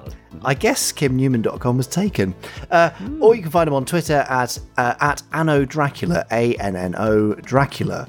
If you like a good vampire yarn, Titan Books has just released a 30th anniversary edition of Anno Dracula. Plus, you can still find copies of the very Gerry Anderson influenced book uh, in the series Anno Dracula 1999 Daikaiju. So, Okay, spell that again. Daikaiju, D- D A I K A I J U. Oh, right. Because Nice. kaiju are the big uh, Japanese monsters, aren't they? I think. Know, the Okay, massive, okay, oversized gotcha. ones that kind Yeah. of qu- to stomp around cities and things. I see. Right. I'm, I'm still trying to think of a pun about a good vampire yarn. You know, maybe that's what they use to sew up their socks or something. I don't know. Mm. Yeah, yeah, yeah. I You know what I mean? Yeah, yeah. I know we're a, a week late, but anyway. Uh, yeah. Could have come in um, useful last week, couldn't it? Drac- Dracula's jumper, something. Yeah, something yeah. like that. Anyway, shall we move on? Yeah, let's move on. Yeah. uh, now, if you're on the internet, you might have heard of Twitter. of course, they're on the internet. They listen to a podcast. Uh, and if you've heard of Twitter, well, you might have tweeted us and hashtagged us Gerry Anderson Podcast. We can but Uh, hope. Like these uh, happy tweeters have done. Uh, Peach, for example, says, I've just listened to your Unwinnie's tribute intro to the Gerry Anderson podcast number 41. that was some time ago, wasn't it? Bravo. Yeah, yeah. She says that was great. Eh, mean, that seems like yesterday. I can't believe that was pod 41 when we did that. Extraordinary. It is. Yeah, it seems unbelievable how many podcasts Yep. have passed since then. Yeah, weird. Uh, this, uh, oh, do you know, I haven't written down who tweeted this, but you might recognise yourself. If, like me, you love all things Gerry Anderson TV or just love classic television, I highly recommend listening to the weekly Gerry Anderson podcast hosted hosted by Jamie Anderson, Richard James, and Chris Dale. 90 minutes or so of fun, nostalgia, new stuff, and other gubbins. A real treat. So thank you, anonymous tweeter. You're only anonymous because I didn't make it know who it was. They're not anonymous because No. they were anonymous. It's because you didn't Yeah. do the job right. properly. No, but that's it. it- Fair whoever enough. they are, they're clearly wonderful with a tweet Quite like right. that. Uh, Lost in Transition tweeted uh, Chris uh, at Chris Dalek saying, I just heard your random Gerry Anderson episode, picked at random from the vaults, and your random comments on that bit of the Gerry Anderson podcast, whose name I can't remember. Space 1999 Breakaway, you absolute beauty. Yeah, you see, I think a lot of people were waiting for that one. Yes. Yeah. Well, there's some kind of iconic episodes, uh, particularly pilot episodes, which I'm sure people are really looking forward to hearing Chris's take Yep. on. So That's right. I'd like to know, Podsterons, is there still an episode of a Gerry Anderson uh, series that hasn't yet appeared on the randomizer that you're really looking forward to and hoping is going to come along soon? Let us know. Podcast at gerryanderson.com. Stuart Moyer on Twitter says, highlighted by Monday morning, hearing that I'm listening to an Anderson Entertainment production. it's time for the Gerry Anderson podcast. Ah. Ah, isn't that nice? Uh, but John Haycock says, uh, or Hancock rather, says, Help, I've got the theme tune to Fireball XL5 stuck in my head and I want it gone. Why? Why would you want it gone? Well, isn't the cure for getting rid of an earworm to listen all the way to the end or Yeah. sing all the way to the end to the final bit? So That's if what I you go to, when what was it? Pod 222 maybe, where I Oh, yeah? sang in inverted commas yeah, the Fireball theme. I've got all the verses there and that might Uh, yes. get you to the end possibly. I think it will. I think it will. I think it'll, yeah, that'll be it. It'll be gone forever. Uh, Christopher Kai, uh, still on Twitter, says tip of the hat to Gerry Anderson and Sylvia Anderson. They're helping inspire and nurture my childhood imagination, whilst helping nudge itty bitty me to expand my horizons beyond mundanity with Ah. shows like UFO, Space 1999, and Captain Scarlet.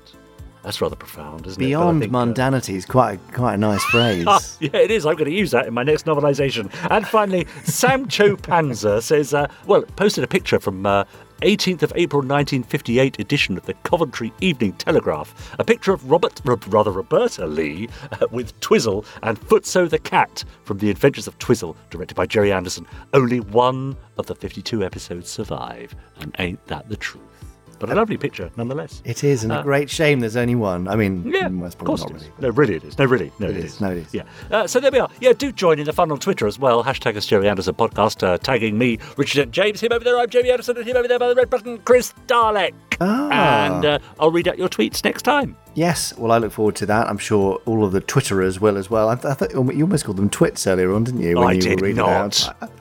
I think you might have done. No, I would never do that. Well, d- I well doesn't our, our new Lord, Lord and Master Elon Musk call himself uh, Chief Twit now? Uh, So. does he? Does he? Yeah, yes. Yeah. Anyway, uh, moving on from there. Uh, I think we should. Uh, you mentioned Chris Dalek over there with his big I red did. button. Well, There he he's is. here for the randomizer, which is coming up momentarily, where he or someone else or something or whatever presses the red button, or they choose a random episode of a random Gerry Anderson show, and uh, Chris says things about it. And that's why it's called the randomizer because of the random nature Oh, of I the see. selection. So, Now I get it. without right. it's only taken you 230 yeah, pods, but I see. without further ado, shall we hand over to the randomizer for the randomizer? Ah, yeah, because it's random, you see. yes, Ah, yeah, yeah, yeah, yeah. Move on. Got it. Okay, yeah. Okay, over to you, randomizer. Randomizer. Right. Right. Come along, lad. Pick yourself up. Quite right, Zero. Yes, hello everybody. Sorry, no time for a full introduction today as we're back with Thunderbirds for End of the Road. You get that voice circuit fixed as soon as we get back. Oh, charming.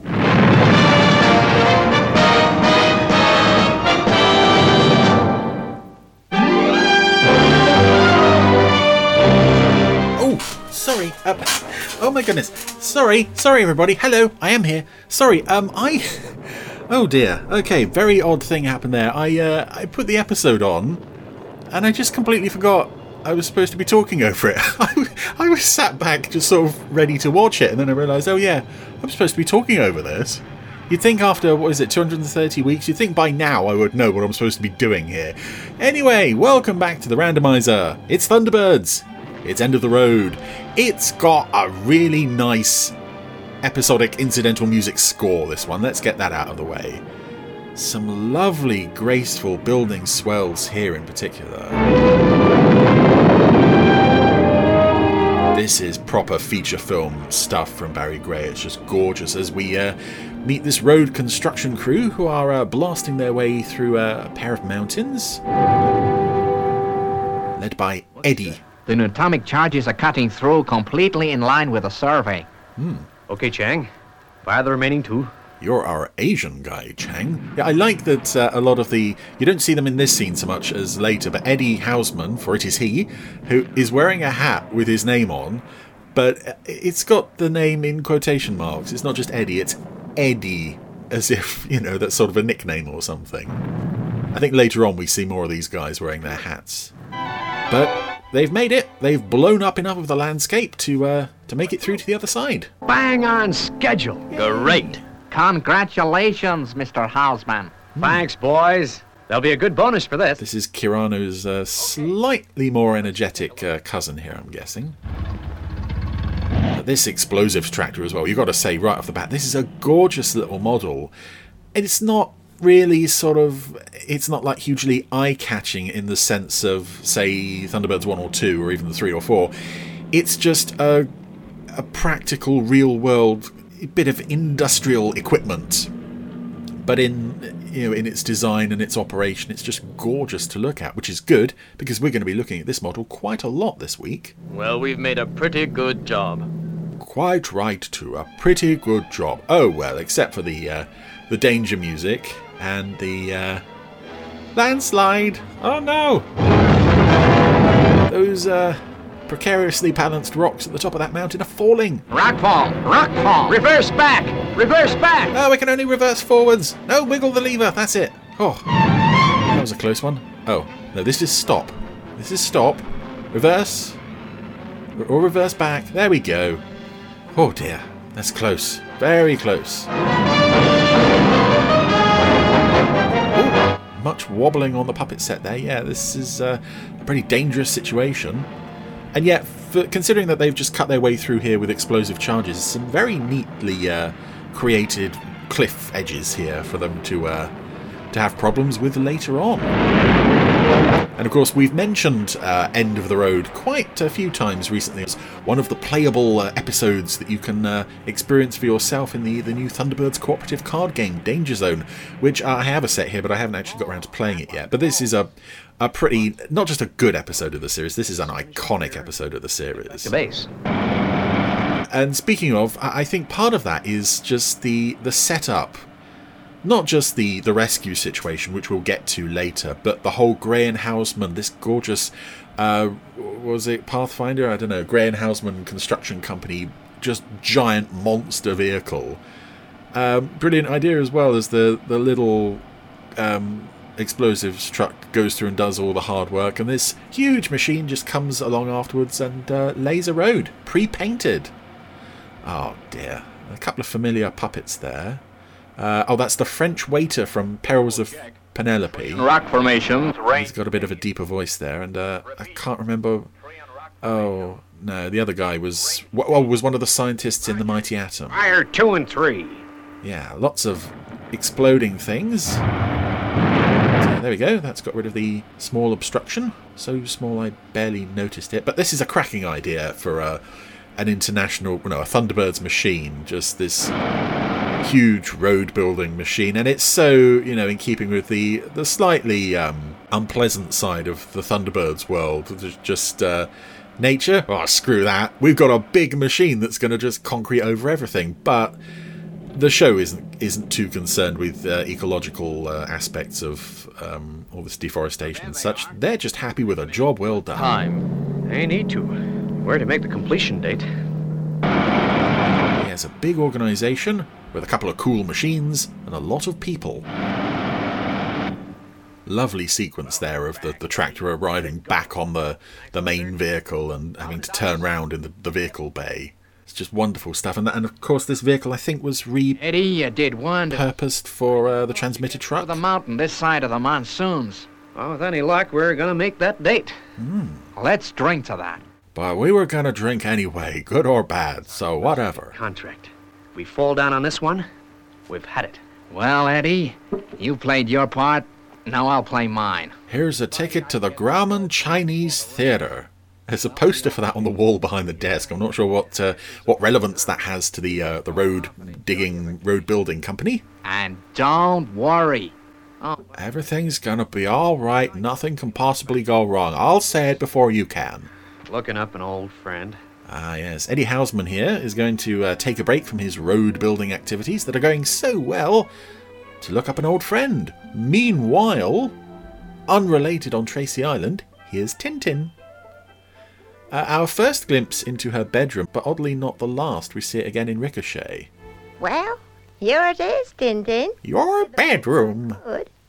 Oh no, Grandma's th- made some clothes for her. It's beautiful. Now we must think of a special occasion for you to wear it. Or for a special person. Now, Mrs. Tracy, just who did you have in mind? Well, I know someone who's got you very much in mind.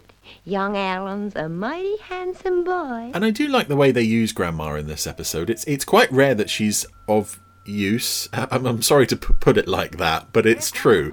She rarely plays much of a role in the stories aside from Move and You're Dead. Um, maybe she'll make the odd suggestion here and there. Otherwise, it's just apple pie all the way. So I like that there's a bit of matchmaking going on here. She's trying to uh, really sort of bring Tintin and Alan together a bit in this episode. But of course, who's coming this way by plane to spoil the fun? Well, say coming this way, but he seems to be approaching a a, a model island that doesn't look anything like Tracy Island. That was uh, coming into land. Quite an unfamiliar island there. It is coming into land. Oh no! Operation Cover Up. Panic. I love how visitors to Tracy Island, no one seems to feel the need to phone ahead. Because um, who was the last person who did this? It was uh, Tim Casey, wasn't it? Yeah. Made them think the island was under attack, even. Eddie's not going to do that, but yeah, he's landing in the Gray and Houseman Company jet. Because, of course, they have a jet. They're a big company. And now everyone has to. Uh, well, I get the impression they're sort of making you think that they've all rushed to look comfortable and as if they're not doing anything, but they were doing that anyway.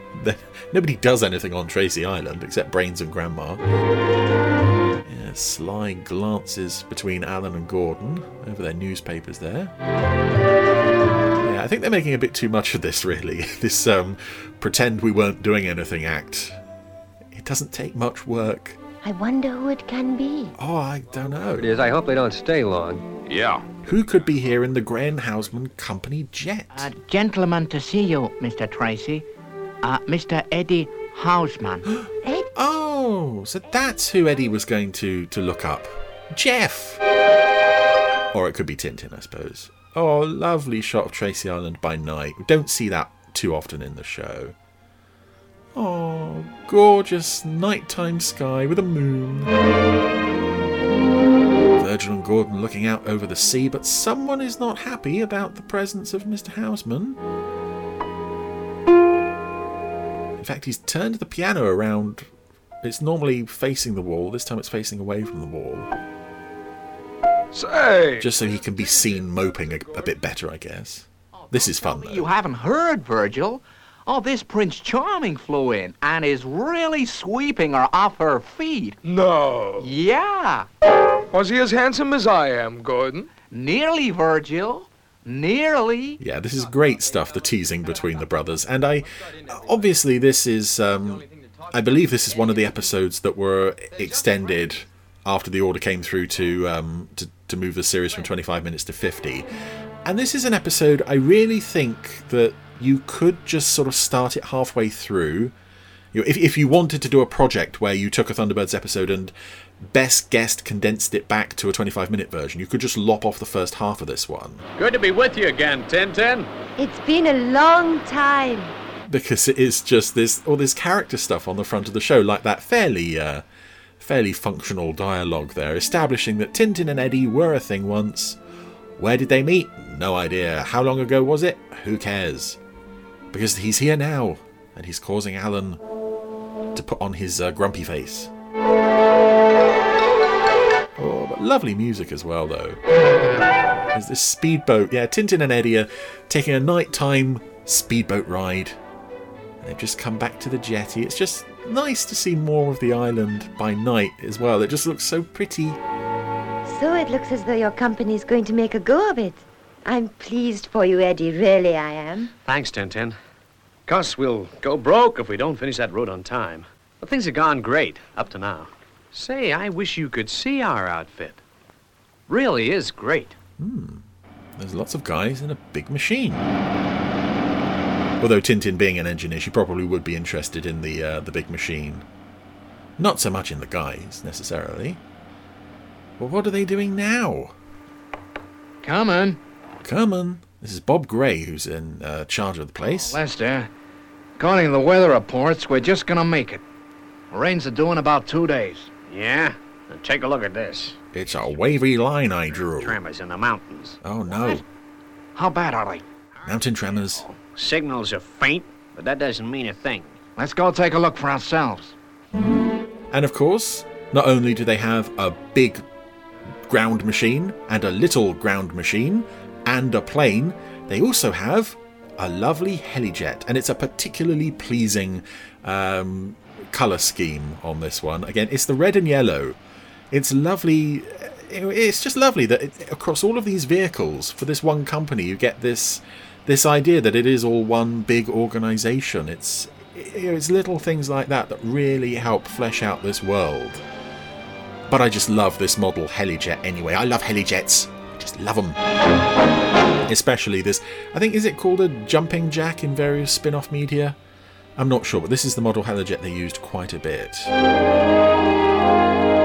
More of this grand sweeping music. It's just Oh, these shows were so lucky to have Barry Gray. I mean, they were so lucky to have so many of the people that worked on them, but particularly Barry Gray.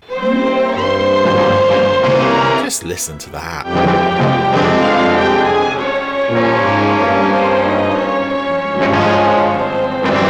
I also love that they make these mountains seem so much bigger than they are by making the helijet model really tiny. More rockfall. Seen enough. It's bad. Oh, it's even worse than that earlier thing that was bad. We'll never finish the road on time now. Oh no. Who jinxed it? Someone said, nothing can go wrong.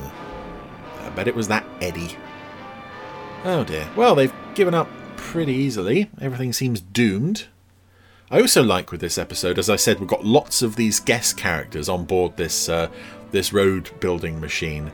So much, so many different voices and accents that the guest cast are doing, and uh, oh, Tintin's got a picture of Eddie on her desk. Is that the same picture that later turns up on uh, Cass Carnaby's desk at the Paradise Peaks in the Cham Cham? Yes, Eddie gets around, I think. You look beautiful. Oh, You've done your hair a different way. Yes. Do you like it, Father? Kirano's not used to this. Well, he he seems a nice young man. Having to give advice to his daughter. Going out again? Yes. In fact, even having to talk to his daughter is a, a rarity in Thunderbirds. Oh no. Eddie's clearing off, and Tintin got all prettied up for him. Oh, poor Tintin. She's got a sad, frowning face on. He had some pretty bad news from the road camp, Tintin. And he couldn't even wait to say goodbye. Oh, he said goodbye to all of us, Tintin. Uh, Tintin, he'll write to you. Yeah, he'll get to you when he gets to you. Oh, poor Tintin. Well, that finishes Eddie as far as Tintin is concerned. Uh, the note of uh, uh, triumph in there, Scott, is uh, quite much. No, no, no, you know, be sympathetic. It's poor old Tintin. Don't just say, oh, well, that's that then. Romance, it's not for me. We can't give up now, Bob. We can't. Eddie, it's too late. The rains have started. Then what do we do? Just sit here, let a landslide ruin all our work to date? That's what we do. Oh, no. And then in the spring, In the spring, that means we'll lose our contract. We'll just have to try and get an extension, that's all. It's all very believable dialogue. I say not only the, the way it's being performed, but the way this is being written as well. The date we said we would. This company I think I've mentioned before somewhere about the uh, sort of planned for, worked for, goes up in smoke. the, the Wilfred Greatorex um, effect. Uh, Wilfred Greatorex, for those who don't know, was the creator and writer of The Planemakers and The Power Game. These great boardroom dramas full of you know great British actors sort of yelling at each other.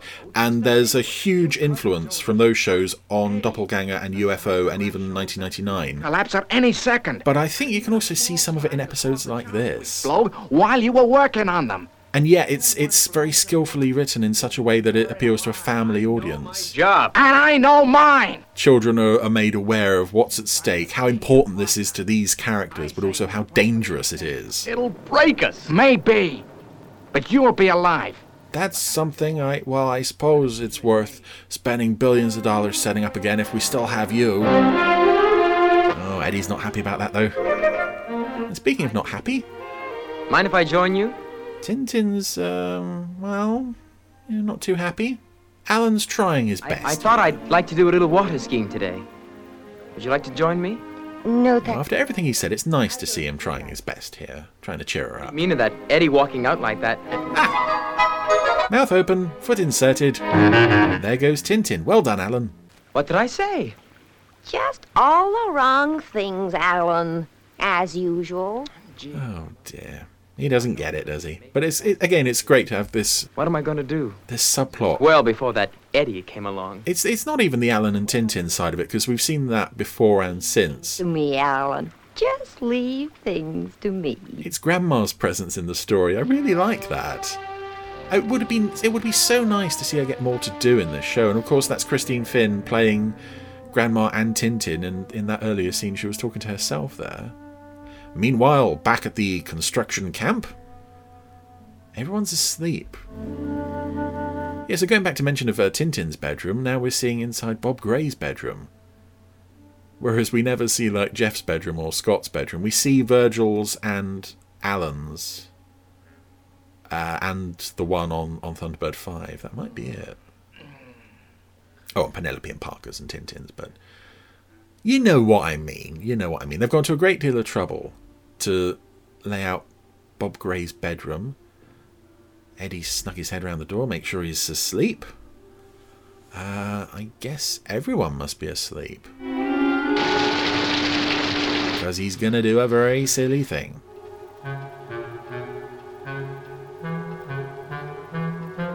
I like that little bit of music as well. That bit of music reminds me of uh, when I was a kid, I had a cassette of Disney songs. And that is it is it Bambi? There's a song about rain. Raindrops. It's just that those little toots on the flute there, uh, assuming it is a flute and I've not got the wrong instrument. They they remind me of, of something very old and very Disney, and I have a feeling it's Bambi. You weren't expecting to, to get end of the road and uh, and hear me half remember Bambi, were you? But uh, there we are. So Eddie has got all his gear, even his wrenches and spanners, and he's gonna get out there with the explosives tractor by himself, not even taking Chang. How does he expect to get on without Chang? And just, yeah, making off with the explosive tractor without telling anyone. Here goes. They also do a great job with this episode, and particularly the second half when the, the really bad weather sets in, of making this a, a really hostile environment. Just the constant rain, the dark skies, and the lightning. The It's the visuals and also the sound design on this are just gorgeous, and it's it's really an atmosphere and an environment that you just say you know no one in their right mind would ever want to go out and work in this you know, it, it's dangerous enough without having all the bad weather as well. But clearly, Eddie Houseman, well, let's not say he's not in his right mind, but uh, let's just say he hasn't run this past anybody. And that wavy line on the uh, seismograph is getting bigger. Mr. Gray, we're picking up an alarm signal. Oh, oh, hello. It's the Eddie's done something stupid alarm. Yeah, woke me too. I'll see you in the control. Eyelids on the Bob Gray puppet who I would have to assume that's not a blinking head, so those must be uh, plasticine eyelids. Very well disguised if it is plasticine. Yeah, even down to the, the the model shots. You know, this really muddy, soggy ground, and it's getting curled up on the uh, the tractor treads, and then shots like this of Eddie in the control room with the uh, the the the window in front of him. We're, we're seeing it from the other side, just this glass streaming with water. And he's, uh, yep, heading his way up the mountain. Gonna see if he can blow up the, uh, or the dangerous bit before it gets, uh, Severe tremors in the area of the cutting. completely swamped. Glad I didn't let Eddie go. Oh, by the way, where is he? Haven't seen him, Mr. Gray. Come to think of it, it's not like him to sleep through an alarm call. He said something about going to see the tractor. Find him. Whatever you do, find him. Put on a circus? Um, go to the beach? Open up a, a chocolate bar shop? But whatever you do, find him! I just, yeah, whatever you do, that's an odd line. It's always struck me as an odd line. Sing an opera and then find him! Oh, things must be serious though. He's got his hat with his uh, name in inverted commas on now to go outside. And I like as well that Eddie, for all that I've made fun of him here, is not presented as a stupid character, which he so easily could be. You know, there's plenty of characters in these shows. Um, you know, shall we do this dangerous thing? Oh, it's fine, let's do it. He's doing this because he knows it's important that there's more at stake than just his life. And three cases of charges. Oh no. You fool, Eddie. And I like as well that he works for someone who who is more concerned about the lives of his people than getting the job done. Even if losing the job loses them so much money, he doesn't care. His people come first, and that's great. So it's a it's a really nice and almost I'd say unusual uh, character dynamics for Eddie and Bob Gray. Um, not only their relationship together, but how they are as individuals. Now Eddie is hanging off the side of the mountain. It's again just beautiful stuff. They've really done so much to establish this totally inhospitable environment. Kind of let down by you know the fact that you can't hide the sogginess of the wires, but you know, it's what I said. If you're looking at the wires, then you're not concentrating on the story. Eddie, can you hear me? Yeah, this puppet must be absolutely drenched. The amount of water that's just being cascaded down the mountain on top of it. And yet, when you get the close up on the face, as he continues to drill into the rock face, and he's just, you know, although it's a puppet, there's no change of expression, you really get the sense that this is a determined man. He's going to keep going no matter what. Music helps enormously with that as well. Oh, now the wavy line is extra wavy. Getting worse all the time. Hmm. Hello, Eddie. Eddie. Is that Admiral Denver's medical report on the wall there as well? An hour. You'd better try again. I think it might be. Eddie. Yeah, I've, I've not got this on as big a screen as I might do.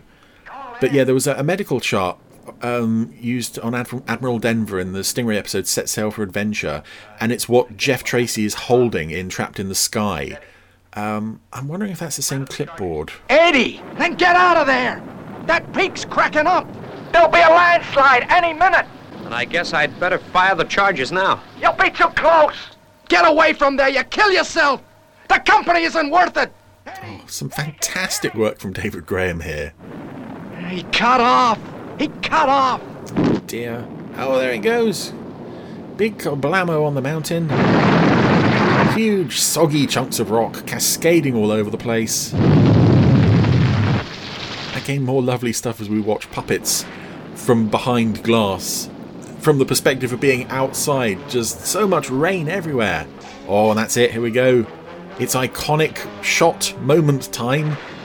The explosions have taken the tractor to the edge of the cliff. And wouldn't you know it, it's now just teetering over the edge. Poor old Eddie is holding on for dear life.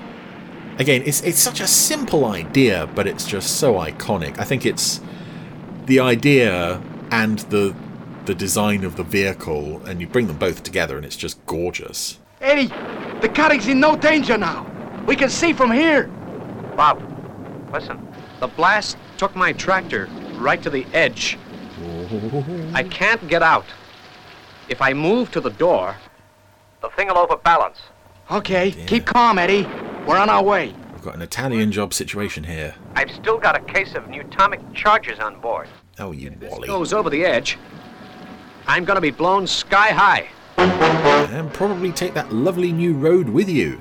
Oh dear. Well, on the bright side, you're so high up that if the tractor tips over the edge and you fall, you're just as likely to die from the fall rather than the explosion as well. National Rescue. Come in, please. That's it. Let's get International Rescue in here. Yeah, this is what I mean when I say you could almost cut out the first half entirely. Because really, the fact that they know Eddie is, is going to be important for how this plays out, but it's not crucial. This is International Rescue. And Tintin's relationship with him almost goes completely by the wayside, except for the grandma subplot. International Rescue, we need your help. Well, I didn't think you called just chat.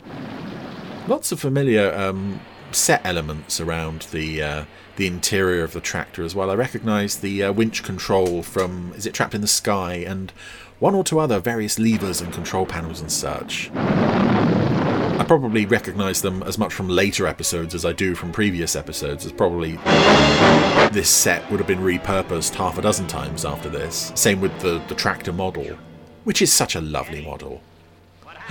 Oh, Chang's on the case. He's on the scene. That's all. You just stay uncomfortable. I thought you were going over that time. Yeah, so did I. Actually, that's interesting. Chang and uh, Chang doesn't have his name in inverted commas. You still there? Lester just has JBL. That's not in inverted commas either. Don't worry. Everything's in hand. Mr. Gray's trying to contact International Rescue. So why does Eddie have his in there as if it's a nickname? I've never noticed that before. That's quite strange. You get the picture?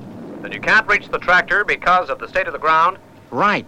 The explosions cut the ground up so bad, we just daren't chance our weight on it.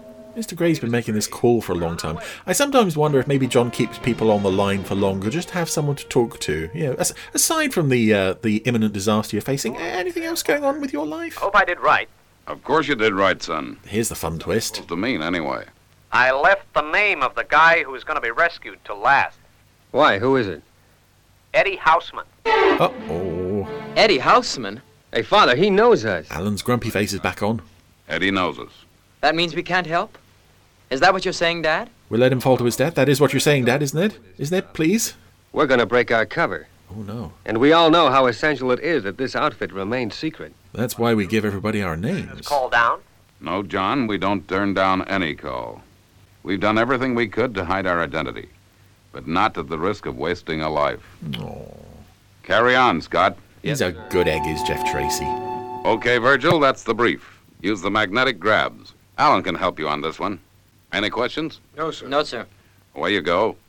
Good luck. So, Thunderbirds 1 and 2 are away. This is an interesting shot because it's clearly played backwards. Please. International Rescue. A pan from Bob Gray and, and Chang and uh, Taylor up to the cab where Lester is making a call. Uh, it's obvious because, you know, the rain's going upwards. I can't reach him. Weather making things difficult. If they don't get here soon, they're gonna have a wasted trip. Chuck Taylor, yes. His job seems to be to state the obvious.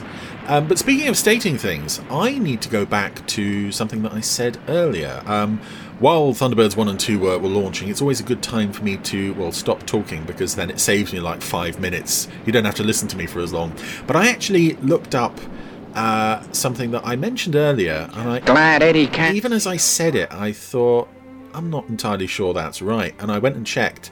And you know what? I was wrong. This was not a half hour episode extended to a full hour. This was uh, like the second or third one that they produced as a full hour without having to create any additional material. Which, um, I mean, I hope I'm not the only one who feels this could have been one of the original half hours, even though it wasn't. Definitely wasn't. Going on the rescue? But I like this as well. Very sick. Grandma trying to uh, Afraid so. make Tintin uh, a bit more sympathetic to Alan. Mr. Tracy let him go. Couldn't stop him. But yeah, I, I, I, I, I don't know why this feels almost like an episode of two halves. Of course, I understand, Mrs. I would presume that, you know, despite the fact it wasn't made as a half hour one, it may well have been written as a half hour one and possibly, you know, a lot of extra material was written for the first half. I don't know. It's one of those things where all that kind of stuff is is lost to time. We know that there were the first 11 were were, you know, padded out a bit. Thunderbird 1. This is not one of those, but does contain similar bits of padding as we see in uh, in those 11 episodes. They're here. They're here! Hooray! Oh, oh yes, there it is. But you know, I, I have to apologise. I can only apologise because, uh, you know, I don't. When I'm doing these, I don't sit here with like a pile of notes or anything. And uh, if I make, you know, if I get something wrong, then it's just bad memory. Uh, No rescue arrived. I would dare anybody to uh, to do better though. Just uh, an off the cuff, unrehearsed, unscripted, impromptu episode commentary every week. Just uh, you know things like that slip through. So I apologise, and I shall correct myself where possible. It'll be a few more minutes before Thunderbird 2 gets here. Or I just won't mention it. Telling about those boulders. But here we go. We, it's not just uh, Thunderbird 1 turns up on the scene and then waits for Thunderbird 2. Barrier. It's rare that we actually see Thunderbird 1 have uh, We have. any capability of, of uh, assisting in the rescue by itself. But they have this lovely swoop and, and uh, dive on Thunderbird 1 here. As Bob, Chang, and Chuck all watch, enthralled. Oh, big old boulder heading right for the explosives tractor, but Scott's prepared for that. He's got some yellow needles. Which he can fire. That's it, sets up a barrier just above the tractor. They look very thin and very flimsy, but This is International Rescue Tech, remember, so of course they hold fast. Did you see what I saw? A machine. Chuck, it's just, you know, I know he's saying it in a, in admiration, but it's just on paper the dialogue is just. Did you see what I saw? Some machine. Now here's the situation, Virgil. I like these all these guys, but Chuck is, um, as I said, he obviously he he often just states the obvious. FAB, Scott. Anyway, speaking of stating the obvious, here comes Thunderbird 2 with those special grabs. Should be a simple mission to come and pick up the tractor. And yet. Okay, Scott. I'm coming in now.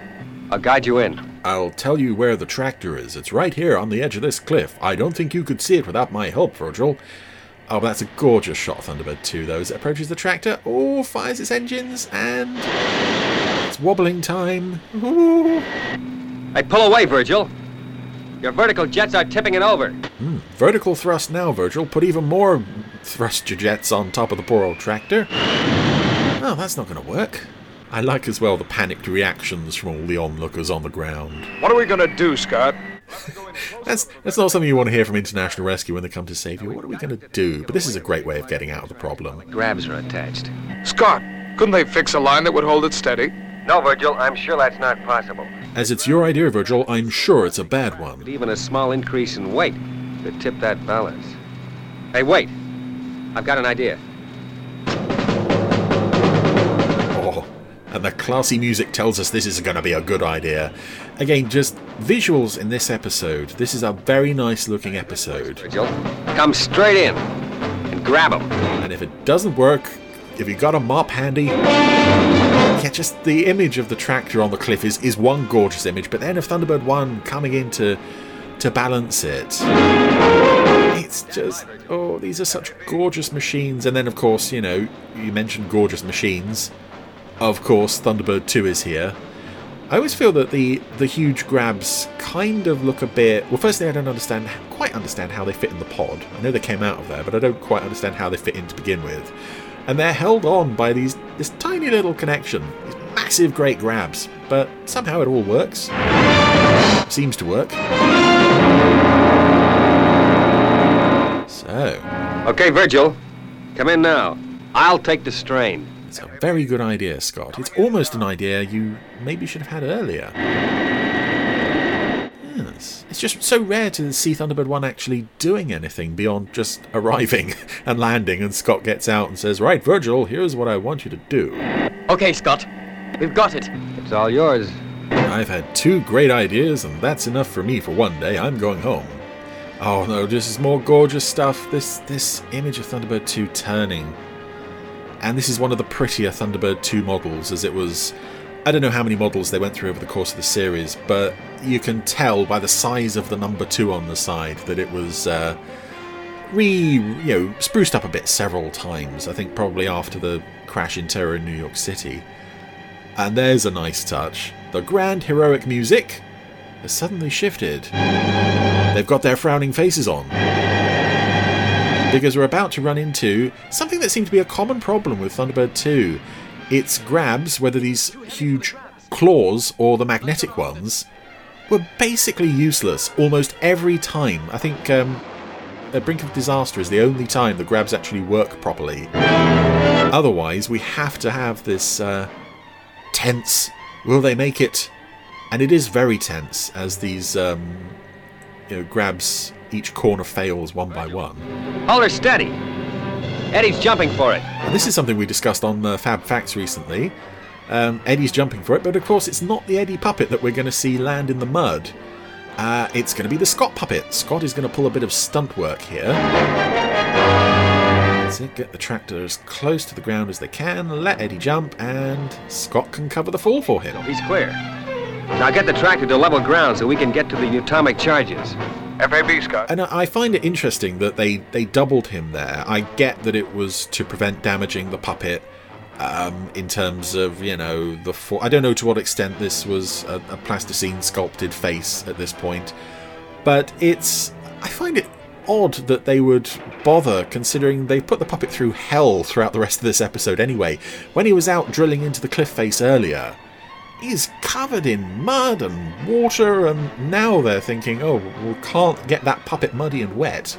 Don't want anything bad to happen to it. We can't hold her. She's going. And that's it. Last one, and kablamo. Now, it's it makes for a, a nice end to the episode. A big old explosion. But you got to think, you know, if that was a, a, school bus full of kids or something, or uh, if the explosives truck was, say, over a dam with a village of, so, you know, 10,000 people below, yeah, we wouldn't be getting the heroic music at that point. But because we were done with the tractor, it's okay to blow it to bits. Poor old tractor. You saved the road, Eddie. You saved the road. Did I? Oh, good old Eddie. Me, International Rescue, did all the saving around here. I'd love a model of that explosives truck, by the way. I mean, I really, really would love one. Look as though you're gonna get a chance. And this is clever as well. In order to avoid Eddie not identifying them, they just clear off. And, uh, you know, from the, the point of view of uh, Eddie and his chums, well, maybe International Rescue don't stop to, uh, to make sure everyone's okay. Well, how'd you like that? Oh, quite a bit. Off a rescue without even landing. And with Eddie not getting a sight of them, our secret is safe. Jeff has uh, changed out of the shirt that he was in earlier. He's now wearing a comfortable blue cardigan. Sure, Tintin. Go right ahead. And this is just gorgeous shot of Thunderbird 1 and 2 together. I love this. It's the moody clouds and just Thunderbird 2 in particular looks so beautiful and detailed. Yeah, I am now. Oh, good. This is a lovely way to end the episode. Shouldn't have taken a chance like that. Gee. Tintin, genuinely concerned. Some nice side eye from Virgil towards Alan, who clearly is, you know, lapping up this uh, okay. concern for his well being and uh, accepting compliments about his bravery, as he might do. And we end on Grandma. Grandma's smiley face. She's so pleased with what she's done. And then back to that wonderful shot of Thunderbird 2. It, in my opinion, Thunderbird 2 never looked better than in that shot right there. And there we go, that was End of the Road. And I said at the beginning this is a, a, a darn good episode, and I stand by that. It's not one of the absolute greats, but it's just bubbling under.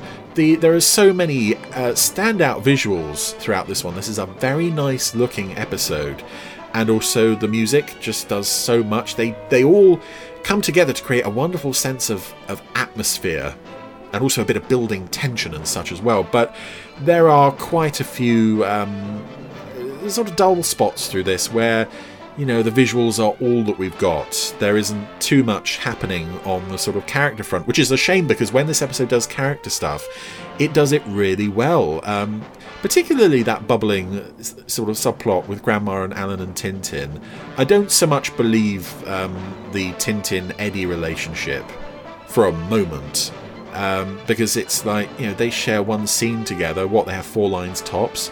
So I don't really believe Eddie is an old flame as such, but it's just a nice setup to, you know, you can use that as a springboard to develop the Alan and Tintin thing further with uh, a bit of bonus grandma thrown in. So there we go. Not a not a classic episode of Thunderbirds, but you know, pretty good stuff um, all round. Everybody involved with this, jolly good work. Yeah, jolly good work, everybody. Ooh, What? a Thunderbirds episode. You would say Yeah. you wanted something iconic. End of the road is pretty true. iconic. True, yeah. Yeah, you're right. So there Right. you go. But, Yeah, and, nice. and very uh, appropriate for Thunderbirds Danger Zone, the card game as well, because that's one of the Ah, missions in there, isn't it? It is. Yes, Good. yes. Uh, will you be selling that at the uh, London Film and Comic Con? London Comic Con, yes. And if the table's a bit quiet, we can have a game. Well, Oh, actually, fun. we Yeah. could have a game anyway, even if it's not quiet. Just people, you know, we'll welcome some people into play. That'd be fun, wouldn't it? Great idea. Let's okay, let's aim to do that, depending on how busy things are. Yeah. Anyway, that I think is the end of this one, isn't it? What an episode! We've done all the stuff, all the We fab have. facts, all the randomizer. yeah, everything we said we'd do. We messed up Really? the secondary fab fact. Obviously, yeah. Lorne yeah we've got to mess facts. something I mean, up. that yeah. was no, that was going to be so brilliant, and I was all can't- my fault, you right? blew it. Oh dear. Anyway, we- it went up like it was had ten thousand tons of TNT in it. Uh, so very Gerry Anderson. nice work. that's right. Uh, no, Yeah, well, what do you please, Podsterons. Do you know, Richard? I did look at a terrible stat uh, yesterday. Only dear. 21% of people who listen to the Gerry Anderson podcast every week Yeah. Yeah, have yeah. subscribed to it. What? I, don't understand. Why would you do? Why would you not subscribe? Because then you've got to search for it when you want to listen to it rather than just being prompted or say, here's a new episode. So that's right. If you are listening, it really helps other people find us and it helps us uh, if you will just pop along and press the plus or the subscribe or the follow button on whatever you're listening to. Uh, then you don't have to go searching for us. We'll just be in your podcast inbox or whatever the equivalent thing is every Whether week. you like it or not. And it also helps people find us too, and then increase the uh, the number of Podsterons in the world, which can only be a good thing because you're all wonderful. I mean, I think we should give something special to our, our subscribers. I don't know what. I Yes, what it it's, be. it's actually a bit tricky to uh, to work To out actually who's who for specify da- who's- data protection. Oh. I just get a I just get a percentage. Anyway, Oh, I see. look, let's move on. Yeah. Well, Subscribing what, about, and subs- what about if you're a subscriber? Why not make yourself a little badge? I'm a subscriber to the Gerry Anderson podcast, and put it on your coat or jumper. Wear it to work or school. wear or, it to you London know. Comic Con, yes. and then we'll have a game of Thunderbird's Danger Zone with you. Okay, this is getting what, no, too no, hang on, complicated. Hang on, no, Jamie, Jamie. Ah, if, dear yes, listener, yes. if you are a subscriber to the Gerry Anderson podcast and you fashion yourself a little badge saying, I'm a subscriber to the Gerry Anderson podcast, and you wear it to London Film and Comic Con when I happen to be there, details soon to be announced, I will give you a signed copy of the audio version of Five Star Five as read by the wonderful Robbie Stevens.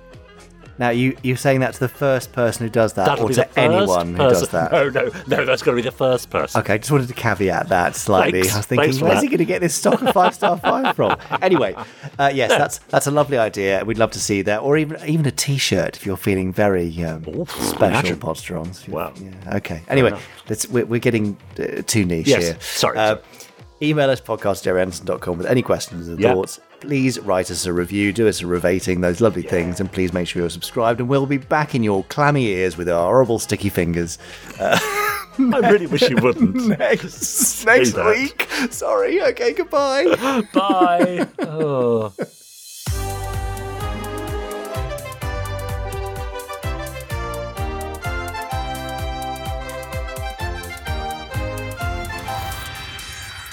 Stage one complete. Let's go.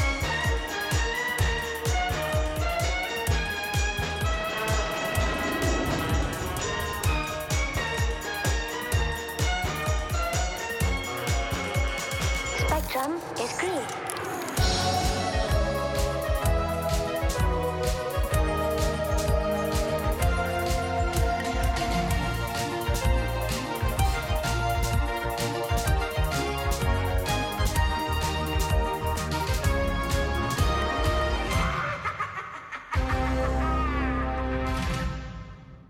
They're not That's terrible. They're not actually too sticky. No, That is Um, terrible. I don't even want you to even to be a bit sticky. Just don't mention it. How is that going to, uh, you know, inspire people to listen? I've no idea. I don't know. It just it just makes us feel more relatable because everybody's had that problem where they pick something up and got a, you know a sticky. What about the, and a sort of a, a clammy upper, upper lip as well? Do you get that? Oh, yeah. yeah, Yeah, it's a bit of Maybe we should there. yeah. That's right, a bit of beading on the upper lip. yeah, that's always attractive, isn't Oh it? dear. yes. Uh, I tell you anyway. what, it's just as well no one listens to this bit, isn't it? Oh, thank goodness! It'd be so Oh, embarrassing if anybody ever heard any of these end bits. Yeah, we're not we're not actually still recording, are we? No, I don't think so. Oh, oh, hang on. There's a. I think I am. Yeah. Well, let's quick. Let's press stop before this Right. gets any Yeah, I weirder. think we ought to. Yeah, uh, bye. Pressing stop. Bye. You have been listening to the Gerry Anderson Podcast. Wasn't it fun? You have been listening to an Anderson Entertainment production.